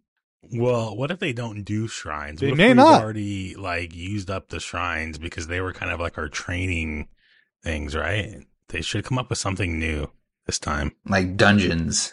Yeah, they should actually have dungeons. That'd be so cool. Because people always complain about that. I think they should do dungeons. But do like a lot of them. Do like a 10 dungeon Zelda Oh my gosh. or 12. And then like an extra six before you go fight the My final boss. gosh. An 18. Eh, 18 dungeons? And they're all water temples? Yeah. want them Oh my to gosh. complex. I want this to be like a like a I don't know, like a 120 hour game. Like You could, Elden Ring. you could make Zelda. it that with the last one, right? You could you could stretch it out. Oh, you could. Yeah. And that DLC got bloody difficult too. Oh, I forgot did, about yeah. that. I didn't even finish it. That motorcycle you got in the DLC, that was bonkers. Yeah, you could like use like fruit for fuel. Yeah. I need to load that up right around the motorcycle. Yeah, I need to play this game again before the new one comes out. I am playing this Yeah, game. how- how's right that going, now. Oh yeah, yeah. It's it's going. Oh, It's oh wait, like- wait. Before we get to that, should we address the seventy dollar uh, elephant in the room? No, who cares? It's seventy. We're all gonna buy it. That's true. Yeah, I think we should talk about it a little bit. So Yeah, so also they're bringing back uh, vouchers, which were there for Switch for the first year and a half or so in the United States. They've continued to be around in Europe and other regions, but NOA kicked them out. Um, so those are returning. So you can get s- Tears of the Kingdom along with you know Pikmin for fifty dollars a piece. Great move there. Um, yeah, and it's uh, Nintendo saying they're having selective pricing. So this one's seventy, Pikmin's still sixty. Um, so yeah, um, discuss Aaron. Yeah. Well, going back to, you know, me getting my Switch, the the Switch OLED, uh, you know, there's a reason why I I wanted to play my Switch games despite, you know, my Switch running so poorly. Uh it's because it, like the software is like so good. Right. And there are so many other companies that don't treat their uh, like employees right. You know, we see all these like layoffs and all this stuff going on. Well, John, you had sent that text message the night of the uh, Nintendo Direct, talking about how was it the CEO was talking about how basically they were going to give everyone a ten percent raise, like instead of Yeah. laying Mhm. people off. So I was like, you know, Investing in their we need to future. show some Yep. more support. So that's why I decided to uh to Oh pick up the Switch! OLED. Really? Yeah. Well, I even texted you about it the next morning. I was like, I gotta, or I'm a simp for for like labor. Oh, that's something. right. Yeah, yeah, yeah. and that was that was yep. serious. That was not a joke. Yeah, that was serious. Yeah, but then so so going back to the seven dollar price point, you know, I don't mind paying seventy dollars if we know that the money is going to, you know, pay for people's you know salaries, and we'll also I can ensure that we're going to get these you know quality games. You Yeah, know, I mean, you have things the like the, the quarry launches for like seventy dollars, and you know we we would probably say Aaron like that's like a fifty dollar game or something. Like I don't know, like the value of a game is so um interesting. Like some people like oh it's all about the graphics, but no, there's more to a game than just like 4K graphics. Uh, yeah, yeah. and the, the t- and they they have been spending the past six years creating this this game. It's it's been a long time, and then they've been working on this for a bit here. Yeah. I mean, but at the same time, it's like there better be a lot of new stuff in it because if there's not a whole lot of new and I see a lot The of stakes are high for this stuff, game to be a ten. Yeah, I'm gonna feel like what were you doing for the last five, six years? Yeah. Because Majora's Mask only took a year. Mhm. Yeah, Yeah, yeah, right. Yeah. yeah, the stakes are high. Yeah, and and yeah, seventy is the norm. Microsoft is also bumping theirs up, and um, I have quality concerns about Microsoft Studios and how they manage it. So we'll see if their games deliver this year or not. Um, yeah, They did also say though this is will be it's not going to be a standard. It's not going to be No. you know 70 across the board. So it's good to see you know like And uh, the Metroid's Metroid Prime 40. remastered. Yeah. Well, but the physical though is 50. That's kind of sad. I thought it was four. It's fifty is it? I don't know, but my total what I paid was like 50 something. shipping. It GameStop might shipping. shipping. They'll charge Okay. you like Uh, Where did twenty you bucks. get it? I don't. I think yeah, it was GameStop. forty. It was sold out everywhere else. I had to What? go to GameStop. Even Best Buy. Yeah, they were sold out. So get yeah, What? GameStop charges a lot for shipping, and you have the sales tax where you live as well. Yeah, So that's where you got up to fifty. so, man, it was like fi- yeah, it was like 52 something. Yeah, I think I saw it in Amazon. So it looks like it's like slowly being restocked at places. So you might be Oh, able to catch a maybe- cheaper. Yeah, I might try to get on Amazon and cancel the GameStop. Yeah, you might be able to get cheaper pre-order somewhere. Um, but yeah, I mean the quality's gonna be there. Something I discovered was that um, in Japan, variable pricing is almost like it's the norm there. Nintendo charges more for RPGs uh, there. Like Xenoblade Chronicles Two is like an eighty dollar game. Uh, so let me pull up. I, I took some screenshots from the eShop over there, and it's kind of fascinating uh the the price you know differences like in Japan how so Pokemon is 6500 yen. Uh Fire Emblem Enga- Engage is 7600 yen. Uh Tears of the Kingdom is 7900 yen. And um for Xenoblade it was it was more. What what was it? Let me pull it up here. It How was, much is a yen? it's, it's so 7600 yen is roughly one dollar. So 76 dollars roughly. All right. um and uh yeah a xenoblade 8700 yen so roughly 87 dollars. Um so they do very uh, lots of variety there. Um part of it i yeah i don't know when they started doing this. I, must have been for a while though. I think it's kind of kind of a cultural thing how they're, they're more okay with it here than the states. Um i was looking at uh sony. Uh, they mostly six, stick to 6,500 yen for their first party titles.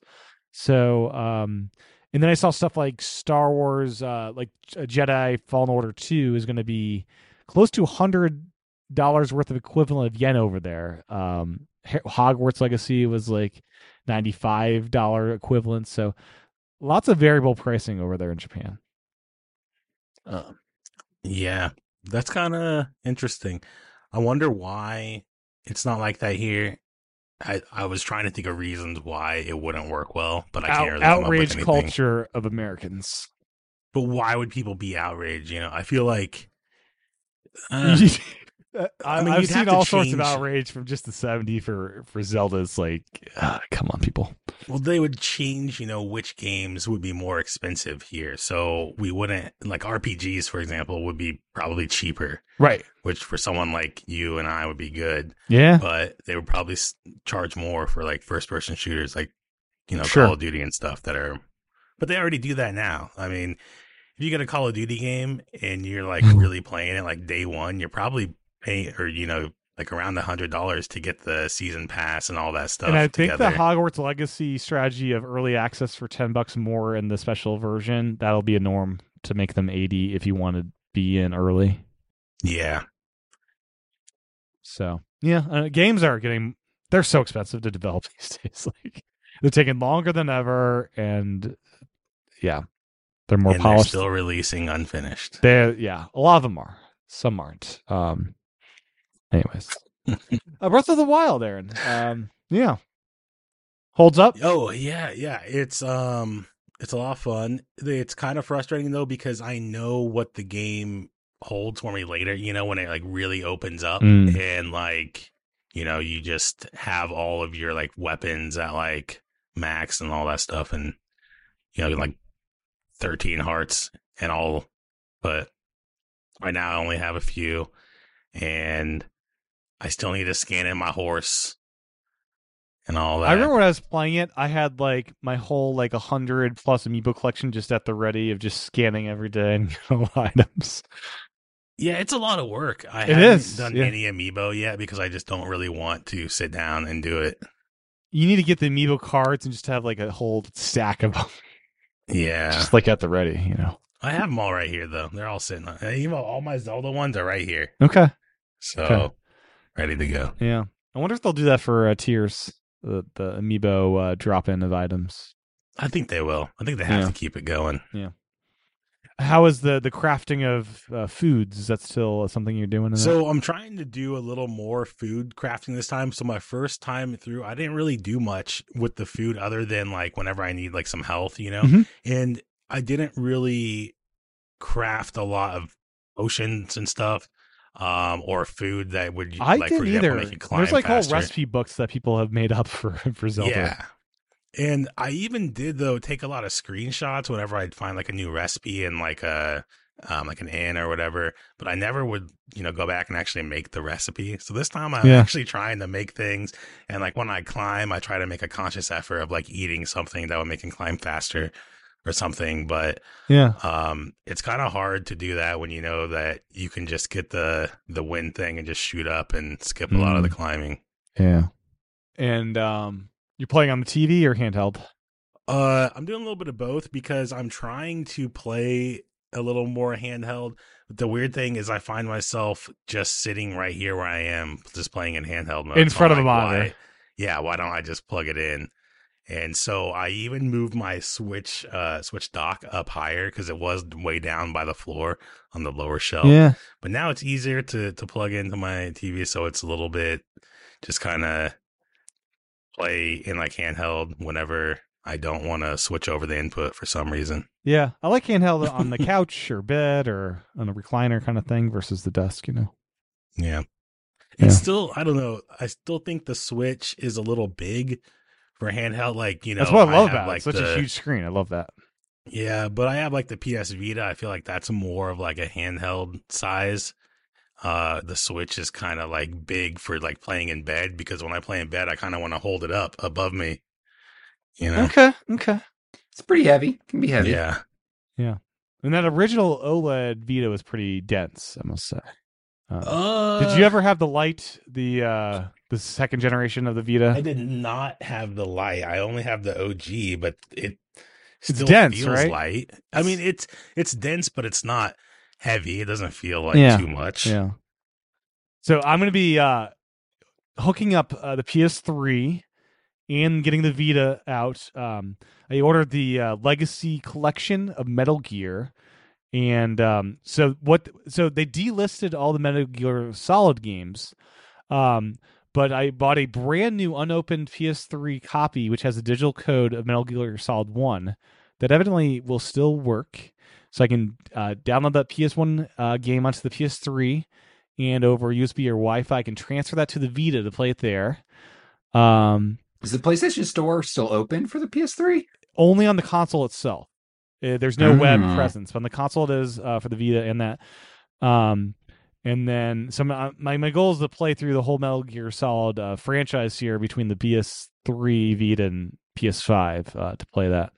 Um, that that Legacy Collection has all of them um, from the uh, original and Peace Walker up through four, um, I believe.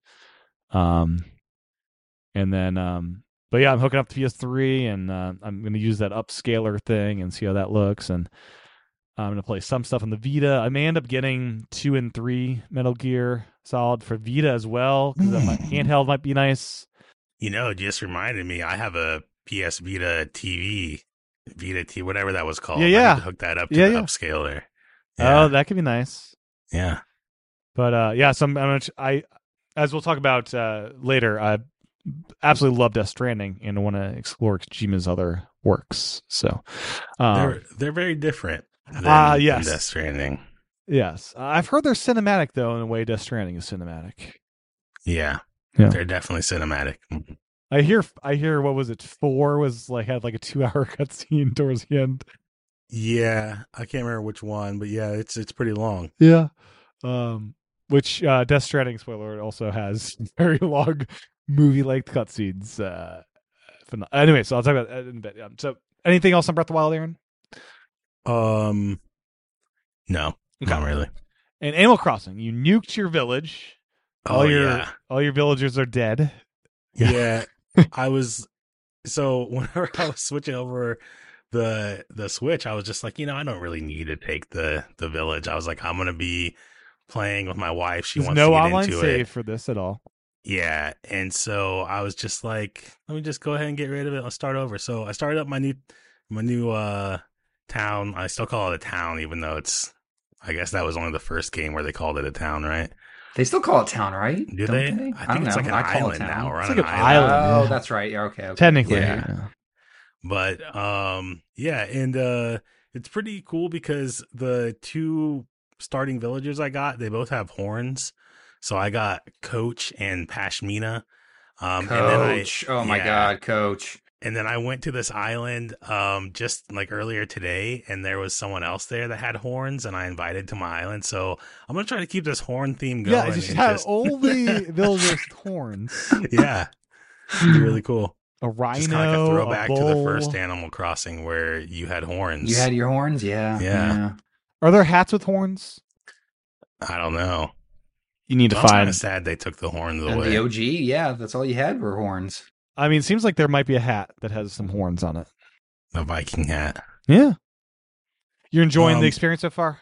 Yeah, so uh at the beginning, I don't know, I thought I remember when I started last time that I got like a pole pretty early on and like an axe and stuff and I was able to upgrade my shop pretty quickly. This time it took me like 4 days to upgrade my shop because I couldn't get any other tools besides a net and a fishing pole and I'm like what's going on? And so Do you still need any tools? Uh, I do. I need pretty much everything you can give me. But I did go get a wetsuit. Some on like day two, he's like, "Here's a wetsuit," which allowed me to then swim all around my island. I can get out, you know, on shore and go check out other stuff.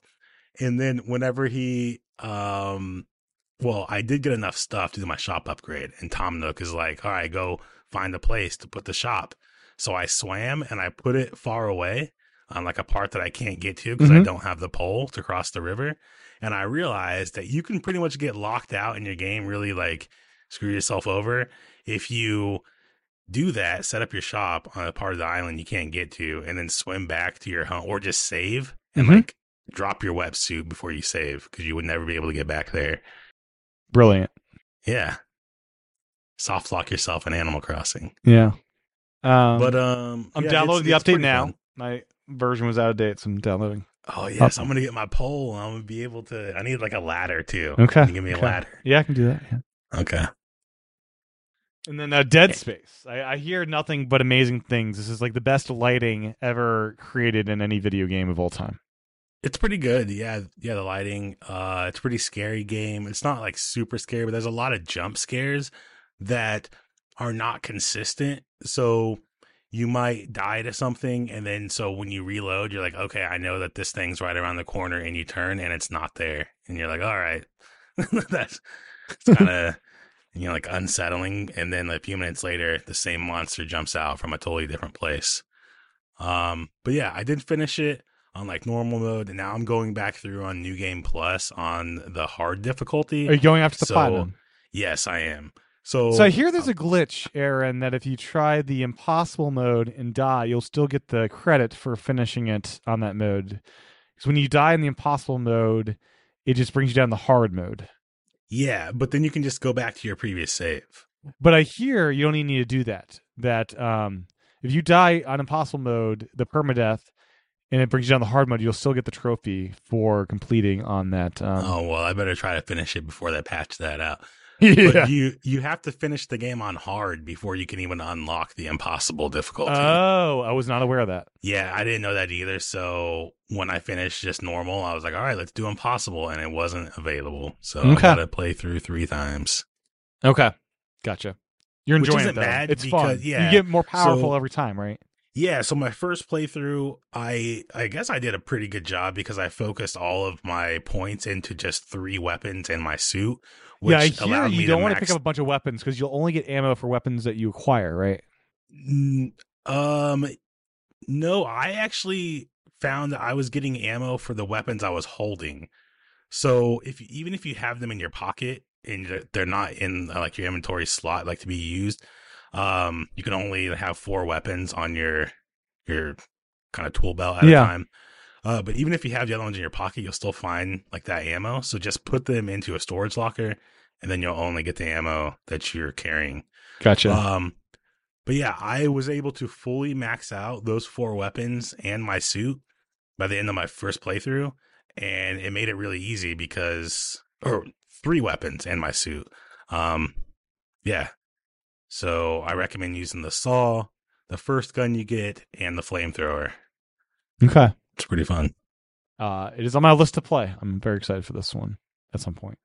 I do want to wait until I can play it on my on monitor because I I don't want to play this on remote play. I don't think. Oh yeah. hmm And then um, Hogwarts Legacy. I've been playing a, a bunch of this. I'm like 15 to 20 hours into it. Um, phenomenal experience. Um, uh, you you can start if you'd like. Yeah, it's pretty good. Uh, I have not really been getting too much into the questing. I've just been like exploring the world and killing a bunch of enemies, trying to get better at combat because it's It's tricky. tough. Yeah. Yeah. And you only have like four spells that you can cast at a time, and then you have to like swap to a Yeah, kind of like different. a different it's, it's, it's not quick to really swap between the sets. I yeah, found. you have to kind of like memorize where you have certain spells. You can quickly go to them, but um, I'm finding that one thing that really helps is I upgraded my teleport or like my dodge to a teleport. That's so, So, nice. Yeah, and and it gives you a little more time to swap between your spells. Yeah, and it's really challenging when there's multiple enemies. If it's just one on one, that's not not a challenge, but it's the multiple. Have you come across the rooms where you basically have to break a bunch of pots and then you can walk through and do the challenge? no, no. Yeah, so there are kind of like these statues, and there are a bunch of like white pots around and Break all the pots, and then the statue will open up, and then you can walk into it. And in there, there's just a challenge for you to like defeat waves of enemies. They're tough. They're Okay. tough on on hard mode. Yeah, I mean, what I love about this is all the characters in here feel like fully realized characters. They have their own backstory. They're all very unique characters. It's a fully realized world. The castle is alive. There's ghosts. The pictures are moving. There's every every little nook has something to do in it. It's not regenerated assets. It feels like everything is fresh and new throughout. It- They're not like reusing hallways. Um, Yeah. The story feels like this could have been the next Harry Potter movie if they wanted to do a spin-off series. Like this is like what I've wanted since the movies came out. Is like a great story, fully realized world. It extends beyond the castle quite a bit. You're going far off places outside of Hogwarts. Um, the broomstick flying is amazing. Uh, you can.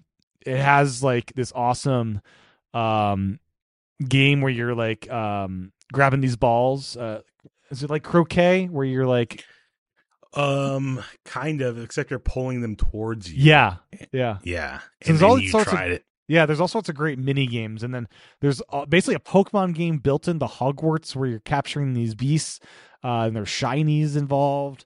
Um, and that's what I found to be the best way to earn money in this game of just capturing all these beasts and selling them. But you can also bring them back to your little um, space and just play with them. You can pet them and feed them and harvest their their their fur uh, to create potions out of. But you can just enjoy. You can just go to your Animal Crossing world with all your little beasts that you catch, your little pets. Uh, Yeah. there's just so many little. There's so many things to do, and um, so, there's over like a thousand collectibles in this game. I think uh, by the end of it, um, I'm gonna try to get the platinum. This thing, it's it's so much stuff. It's just packed full of stuff in this game. Yeah. Um, one thing I really like about it is um, like the dialogue. So it really makes you feel like when you're talking to someone that what you say actually has consequences. Yes, You can say things in like a nice way or like a mean way. Sometimes you even have a third choice. But uh and you can say a mean thing. Like I'm in. I said a mean thing to this this girl that's playing this game where she's if she wins, uh, the the person she's playing with gets a stinky juice spread on them. And I, I said this mean thing to her 'cause she's kind of a dork. And then uh, the next oh, you were mean to her. Well, the That's next not right. response, I was nice, so I like corrected myself. I was just, I was like, I was, oh, I'm just playing around. Yeah. Uh, but you can't correct yourself. Um, but yeah, you are forming forming relationships, and you can choose if you want to be mean to everybody or be nice. Yeah. And there was this character in my school, uh, or like my house, uh, Slytherin, um, Sebastian. Sebastian is my like, he's like my like right hand. oh yeah, now. Sebastian's my guy. Yeah. We're so both in Slytherin. We used the Yeah. uh, online tool to kind of choose where, which house we should be in, and we're both Yeah. Slyth- Slytherins. Yeah, and um, like Sebastian's really cool because there we, there's a part where it makes you feel like you can share stuff with him, and he'll kind of let you in on the secrets. And I'm not sure if it's like if you're actually making that choice or not. You know, like whether it'll just play out that way. But it really does make you feel like you let him in on your secret. Yeah. and he he lets you in on his whole secret. Yes. and you get like an extra spell, and you get to a whole secret part of Hogwarts, and yeah, it's pretty yeah, cool. that's pretty neat. And yet, all the places are there, like the room of requirement, like all the place. It's just a fully Yeah. real. It's you're going to places of the castle you probably didn't see in the movies because this is just fully exploring every nook and cranny of it. Yep. Um, all And the it's like 200 years before the movie. Yeah, and um, Hogsmeade's there, and um, I, yeah, hippogriffs are in this game, and I guess you can fly them later on, and Yeah. um yeah, I, I like I'm tr- I'm trying to do as much of the side quests as I can, but I also know I really want to be enjoying the story. 'cause you unlock new abilities as you go through, so it feels like Yeah. yeah, I kind of want to just go through the story because I got an achievement that said complete something as a Slytherin. So it makes me feel like I have to go through the game as every house. No, no, no. So I looked this up. Um, you only have to do that first two hours of the game in each house. That's the only Okay. sto- uh, house related thing. So you have to get to the map room in each house, Okay. but that's the only thing. Okay. That's it. Well, they do have multiple save slots, so They do. it seemed like it was meant to be played multiple times. Yeah. I wonder how much changes depending on your house because you do get Yeah, you- different kind yeah. of friends that Totally. you. Yeah, and I'm sure that those beginning quests are totally different. Yeah, that'll be interesting. Um, and you, you befriending different teachers and stuff. I'm sure. Um, Yeah. brewing potions is kind of cool, and like uh, the plants and stuff. Um, yeah, Yeah, like, it's pretty cool that you can like go to like the room of uh room of Requirement. requirement and like set up your potion stands and all that, and you actually have to like have enough uh like materials to like create Yeah. those and and you can yeah. fast travel is really well done. I, it's funny. Um, PS5 is so fast with the loading. I saw a tip screen once for like a millisecond. It disappeared. It's like they're in there, but you just you're not going to see them on PS5. I haven't seen any tip screens. Yeah, I've yeah, only it, it's- seen I saw it just once. It's like, oh, what was that? Yeah, Yeah, yeah. Um, it, it's crazy with the SSD how fast stuff- stuff loads, but um, yeah, uh, and it just feels so great. Um, battling and just uh, being in this world, and the voice acting is great. It it, it sound it's just spot on.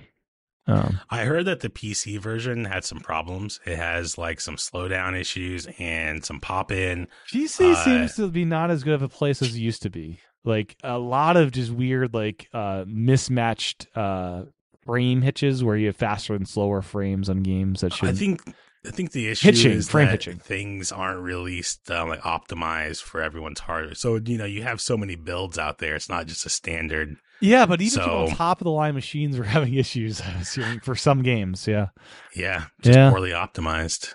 yeah, but Yeah. yes. Anyways, yeah. Um, um, amazing experience. I was skeptical that they could pull this off, but they they really have, and I'm curious if this means we'll get a sequel to this at some point. I think we will. Yeah. Um, it it broke the Twitch record for the uh most watched single player game. It got like uh 1.3 million viewers concurrently, something like that. So Yeah. pretty big How is deal. how is the DualSense stuff? I've been playing it uh, pretty much entirely in remote play, which that backbone in remote play. Oh boy, I'm able to experience so many more PS5 games that way. It's it's great. Yeah, it's uh pretty cool. The uh like the haptic feedback and um like the vibration uh is all right. Like I do definitely notice it Mhm. in a lot of places, but I've also noticed sometimes it kind of gets like bugged out where if like a vibration happens right before I teleport or load into somewhere, Yeah, it'll sometimes just get stuck on yeah, and I have to quit the game and relaunch it. um weird. Yeah, but the triggers are really cool when you're flying your broom Mhm. because it actually feels like a wind resistance. oh nice. Um, and when you do like your boost, it kind of feels like you're really like, yeah. you know, yeah, turning on a boost, which is cool. Now we should say this game is coming to Switch in summer. I'm, I'm curious on performance. This thing looks brilliant, so I'm curious how the port goes with this. Uh, yeah. Yeah, I don't know. Yeah. Uh, John, any interest in, in experiencing Hogwarts Legacy at some point? Not really. No, Okay. I've never okay. read a Harry Potter book, So You didn't watch the movies either. never seen the movies. No, That's amazing. is it? I mean, it feels like we, of our generation, like Lord of the Rings movies and Harry Potter, those were our, our jam. I don't know. Hmm. Yeah. Yeah. And you're, no, and you're like, no, no yeah. Harry Potter. Okay. Okay. Because these Um, these uh, char- these actors are, are like our age group, uh, pretty much. I think similar. Yeah. Yeah, no, my brother was into them, read the books and everything. I just never, uh, Okay. never got into it. Okay. Yeah. It's a fun world. Fun world. Um, to, to experience. Yeah. Um. Anything else in Legacy, Aaron? Um, yeah, uh, I think that's that's all. Uh, I've been playing some some RuneScape. As yeah. Well. Um, Yeah, just getting ready for a double experience weekend that's coming up. Cool deal. And John, uh, what have you been up to? Uh, well, there was Splatfest this past weekend. How's the three team situation going there? It's kind of whatever. It's they had like the tri the tri uh colored Splatfest battles, which Yeah. seem to have not worked out too well because they kind of keep changing how they work, and I don't even think Oh. they're in there anymore. They didn't That's a even, I don't shame. That they- seemed like a cool idea. Yeah, I think it's its own separate mode now. Like before, you get random battles, and now you don't really seem to. I don't know. They seem to maybe change the ratio of how many times you're getting them. I didn't get a single one this past Splatfest, so Hmm. um, yeah. Honestly, I didn't enjoy them too much either. Uh, it never really seemed super balanced. There was always like one of the the team who Gang up. yeah, like the team who was um guarding the whatever the thing in the middle was always had seemed to have an advantage. I don't know, it just did Mhm. not seem very balanced for Okay. me. So when I got one into those one of those tri Splatfest battles, I was always just like, eh, you know, it wasn't like it wasn't like a thing where it's like, oh yay, I got into one, yay, it's gonna Yeah. be fun. You know, it's like no, whatever. Um, but yeah, it was that was cool. Got a bunch of super snails, which worked out because I'm still buffing up a lot of my gear. Um, but I'm actually farther along than I think I was in the last games as far as where I'm want my gear at. So that's pretty good. Yeah. Other than that, uh, no, I haven't been playing too much at all. Um, s- I played some GoldenEye because I had to check that out. Uh, with the Joy Cons or the N64 controller? I just played with the Joy Cons, and it seemed I did not find it too Ah. egregious. I as everyone else initially did. tried with the Joy Cons and instantly gave up and was so lost. No, it felt it felt like a 64 game to me. It didn't feel too like different. Um, yeah. definitely had to had reinvert the controls. Oh, I um, did. I did do that. That felt Yeah, because that was- way. that was wrong. Yeah, I don't, I don't understand that at all. But uh, Yeah. um, I'm like, how is this the standard back in the day? Like, I did not understand that. Like that at was all. real. That was the standard. Yeah. That was Yeah, the you just got standard. used to it. And my brother would always argue because I'd always flip it back in the day. I'd flip it, and he goes, "We go, no, you. What are you doing? No, this is the better way." I'm like, "No, how is this better? No sense." I'm like, "No." Yeah. Oh, couldn't stand it. So yeah, I had to do that. But no, I didn't find it too egregious. I did pl- try with the N64 controller, um, but the standard controls were not that bad. They weren't great either. Yeah. didn't, it didn't feel like a modern game, you know. But it wasn't like, oh, Evidently, the Xbox version has dual stick controls. yes, yeah, it does, yeah. Now, the N64 version, I saw a control option of two N64 controllers. Uh, Yeah, have you never stick. played that way? I've never played that way. Dual It is stick? supported in this game. It is supported. I yes. kind of wish you could do that with the Joy Cons and have each Joy Con be a. But that's not supported. That's not supported. Yeah, well, it's just a, it's the problem is it's it's literally the Nintendo version is it's just running an emulated upscale so version of the game. how game. would you hold two N64 controls? Are they on a table in front of you, or do You're just holding the center part. You hold the center part on both of them okay? and use the triggers. You Yep. you don't use any face buttons for that. Nope, just the So you're just just the triggers. What uh what face buttons do you need? You're just it's GoldenEye. It's Yeah, how do you you change which weapon you're using? I don't know. I, I think the action just hit- button. Uh, I don't remember. Like on the the like shoulder buttons. I It might thought- be a shoulder button. Uh, yeah. Okay, okay, yeah. But yeah, you don't use face buttons. You literally just use the triggers. And I need to get a second. shoulders. I need to spend another fifty dollars to get another N64. yeah, if controller you can find one. try that. good luck. Yeah, they're sold out, aren't they? Yeah. Uh, I, I so I played Goldeneye on the N64 controller. I'm up through the I'm at at the winter place, so I made it through the first area, and um, the rumble on that thing still kicks. It's I don't have the rumble pack, but they did a good job emulating the just force of the rumble on that thing. Yeah, that is a good controller. It's it's good for rumble.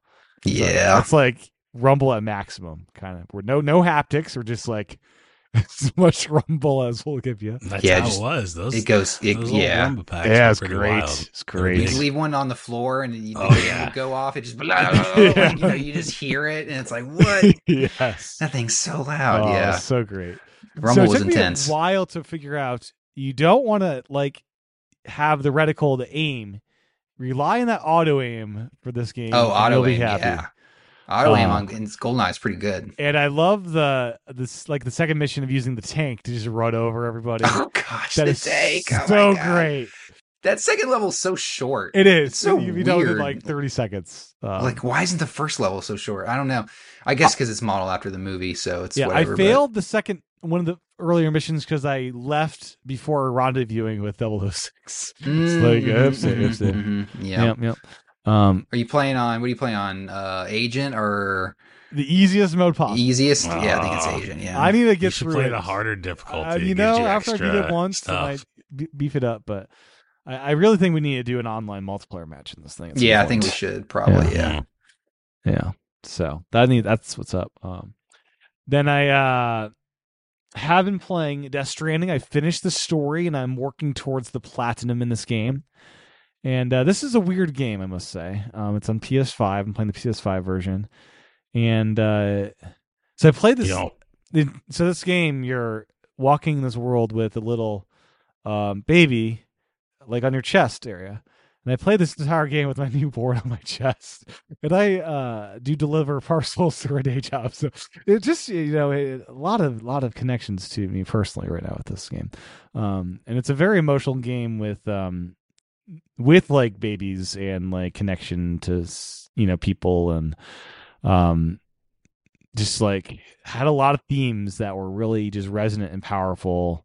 And you encounter some pretty cool characters throughout and the, s- the story is just goes goes some wild places. You you see some stuff in this. I don't want to give anything away but um story is very intense had me in tears at some moments um and had some wtf moments of uh, of the gameplay just dramatically changing from one thing to something completely different um, in a cool way. And it's a very cathartic thing, just delivering packages. I mean, I can throw on a podcast, or um, occasionally there will be a music track that kicks in. And when that happens, I turn off the podcast and just it is just a perfect moment. The, the music, sa- the soundtrack in this game is phenomenal. Um, uh, I would get the soundtrack. I have the soundtrack on Apple Music now it is a great just chill out soundtrack and uh, some great selections in there um and there are some some custom songs written for this game that are very uh on point that are very great um and it has like two sets of end credits so i thought i was done with the game and then uh you know two or three hours later i actually rolled the real end credits. so um and yeah um i'm connecting uh connecting the world here delivering packages still and uh, it's the game I return to when I just want to zone out a bit and and try to get the platinum for this thing. Um, I'm very excited for number two. Um, and, and I've been playing this entirely on remote play, pretty much, because I don't have much time for the monitor. Um, Aaron, you've played a bit of this, right? played quite a bit of this. Yeah, I played it on PC, and that's where I got like pretty far. Yeah. Um, and then I started on PlayStation Five, and then I was just like, I'm I'm not ready to go through all this again. Yeah. So, I mean, it, it, the gameplay probably doesn't click for everyone. It did click for me, I must say. yeah, it's it's pretty fun, but it's also it really is kind of like a job. Like like you kind of when you go out on like a long trip, you have to prepare, and then you do. have to go out and do it, and it could take a couple hours. And yeah, And once you get the zip lines, it can be great. I, I've done deliveries, Aaron, in less than a minute with those zip lines. It's great. yeah, It's great. Feels so good, so satisfying. Um, and uh, how they treat death is really interesting because your character can't die; he comes back repatriated. So, like when you die, he does this really wild, just like thing where he comes back from the from the death dead, and it's also Um, weird how they treat your mom being your sister. That's kind of yeah, yeah, a little weird. Um, and there's some there's some cool characters like Fragile, is such a cool character. The opening, yeah, she just was blew cool. me away. The visuals and stuff, yeah. Yeah, and you can build roads. Uh, I really want to figure out how to have all the roads built in my world, so I can just drive across the entire country. Um, you know, life goals. You know, Yeah.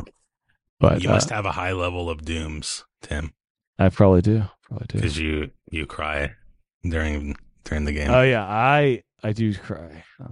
That's the part of the game, John. If you have a higher level of doom, all right. So when you start the game and ask you for your birthday, and you put it in. Yeah. And then if you're born during certain months, you have a higher level of dooms.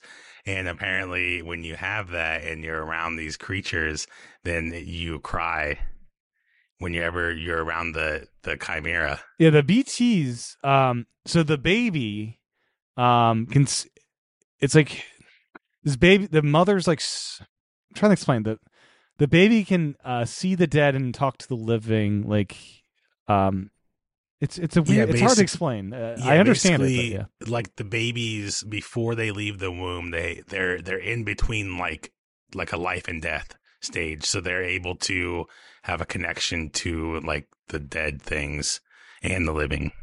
Yeah, so they can sense them and inform you if you're around these like enemies. Uh, Mhm. where you have to do some sneaking. Um, yeah. you have to hold your breath. Yes, about holding the breath. So it's a, it's a it's a wild game. Um, the trailers I saw them many years ago. It's like, what the heck is this thing? Yeah. And, uh, I finally got I got I finally experienced it. Uh, it's really cool. Now the the type of game it is though a strand type game. So Oh, the online system's so cool. It, it it's like the evolution of Dark Souls in my mind. Yeah, well, Kojima says it's a new type, a strand type game where like you play online, but you don't ever really interact with other players. They just kind of contribute to your world. And they yeah they can leave behind like bridges and zip lines, and you can contribute to their world, adding materials to upgrade it or repair it. And Yeah. And you can put up like signs and stuff or other things, and if people use it or or give you um like a like, it'll like like refill your health or something during uh yeah, and you can do fight. some. You can request materials, and that'll show up in other players' worlds to deliver materials for you. And Mhm. it's and you can yeah, I've had roads finished by other players. It's like I started Yeah. on this thing and they finish it. It's so that's yeah, it's such a cool way to do online. The best way to do it is if you can build a road in like a hotspot, like finish it before anyone else contributes to it, then you get all the likes. So like as people start using it, it really Yeah. helps you out. And yeah, still very active. Uh, I, am I'm down for number two. I want to play this on day one. Number two. Yeah. I Um, think the reason why it's still really active is because they just gave it away free, did they on? right? Isn't it? I mean, it's a part of the Oh yes, um, yes. the, the Um, PlayStation The extras Plus. t- or tier, yeah. Um, yeah, and then um, as far yeah, as far as um, I'm not sure where I was going with that. Um, yeah, just a, a wild game. Um, some cool. It's kind of it's it's all it's uh, based in America, so it's kind of interesting seeing parts of the country. Yeah, Um, it's a really weird. It makes me like wonder though what happened to the terrain. Like they never really explain how everything kind of got that Bad, way. Yeah. yeah, he's got to empty that a bit. Uh, yeah. Um, so also we talked about Hogwarts Legacy, Metroid Prime Remastered. We also chatted a fair bit about um, amazing game. Um, and I've been playing a lot of Hades.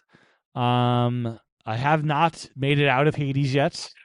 I have put a lot of time in to upgrade a lot of things in here, and I understand why won Game of the Year so many times. Gameplay is so satisfying. The loop is really good.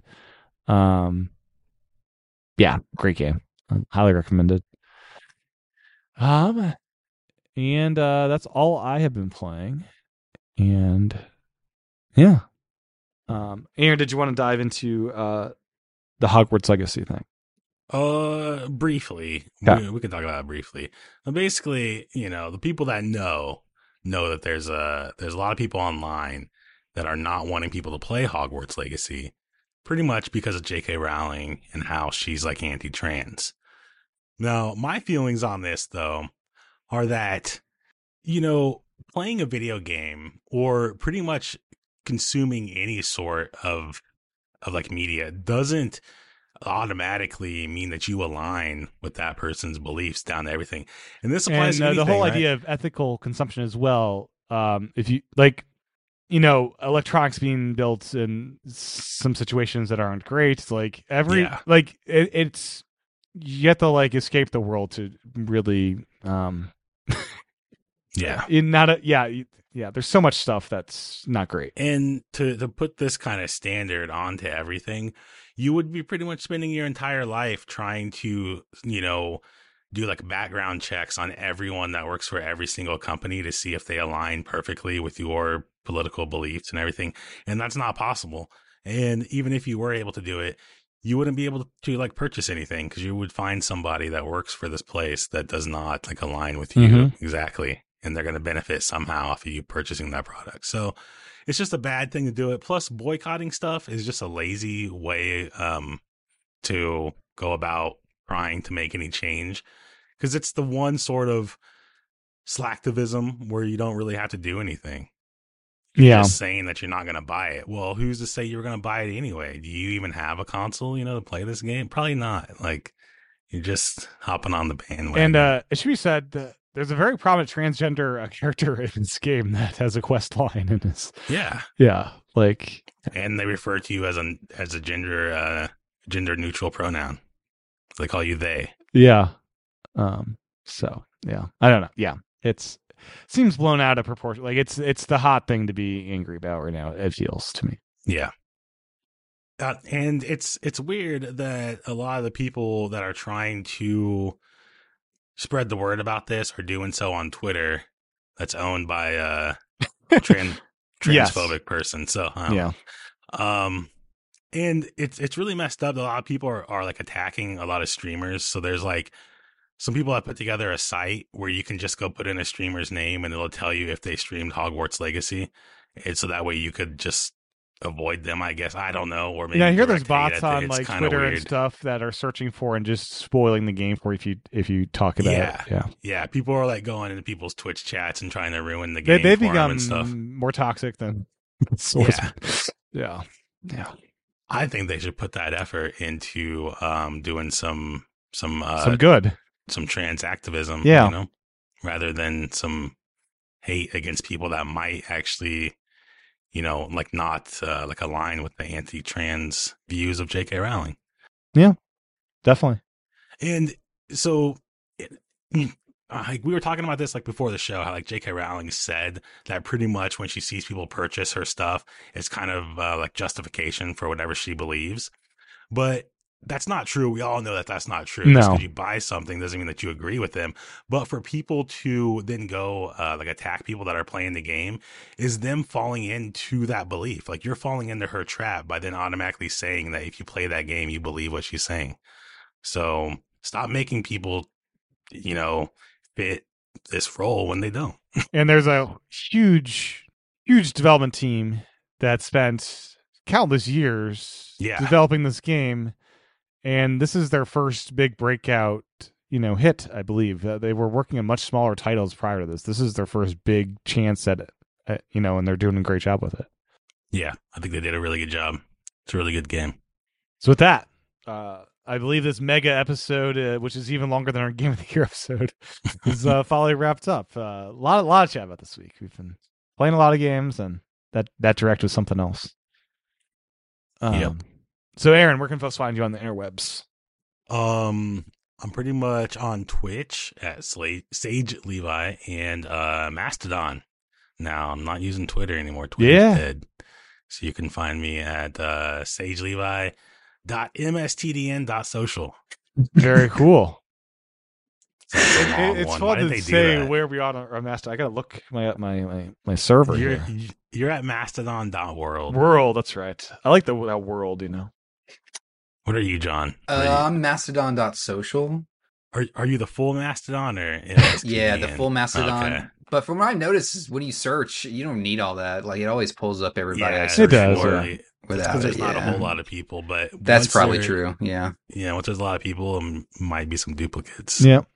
I guess there could be duplicates. Yeah, or can there be duplicates? I There think there can't- can uh, yeah, they're all instance. like people created like Apple Mastodon accounts and various servers to make them look real, and that's Mhm. definitely a thing. Mm, okay. Yeah. I do like how you can be on your own server and have like at John. That's a thing. Yeah. Yeah, not sure how much worth it it would be to. No, it's like eight whole- to ten bucks a month to have your own server. I don't think that's worth it, really. You know.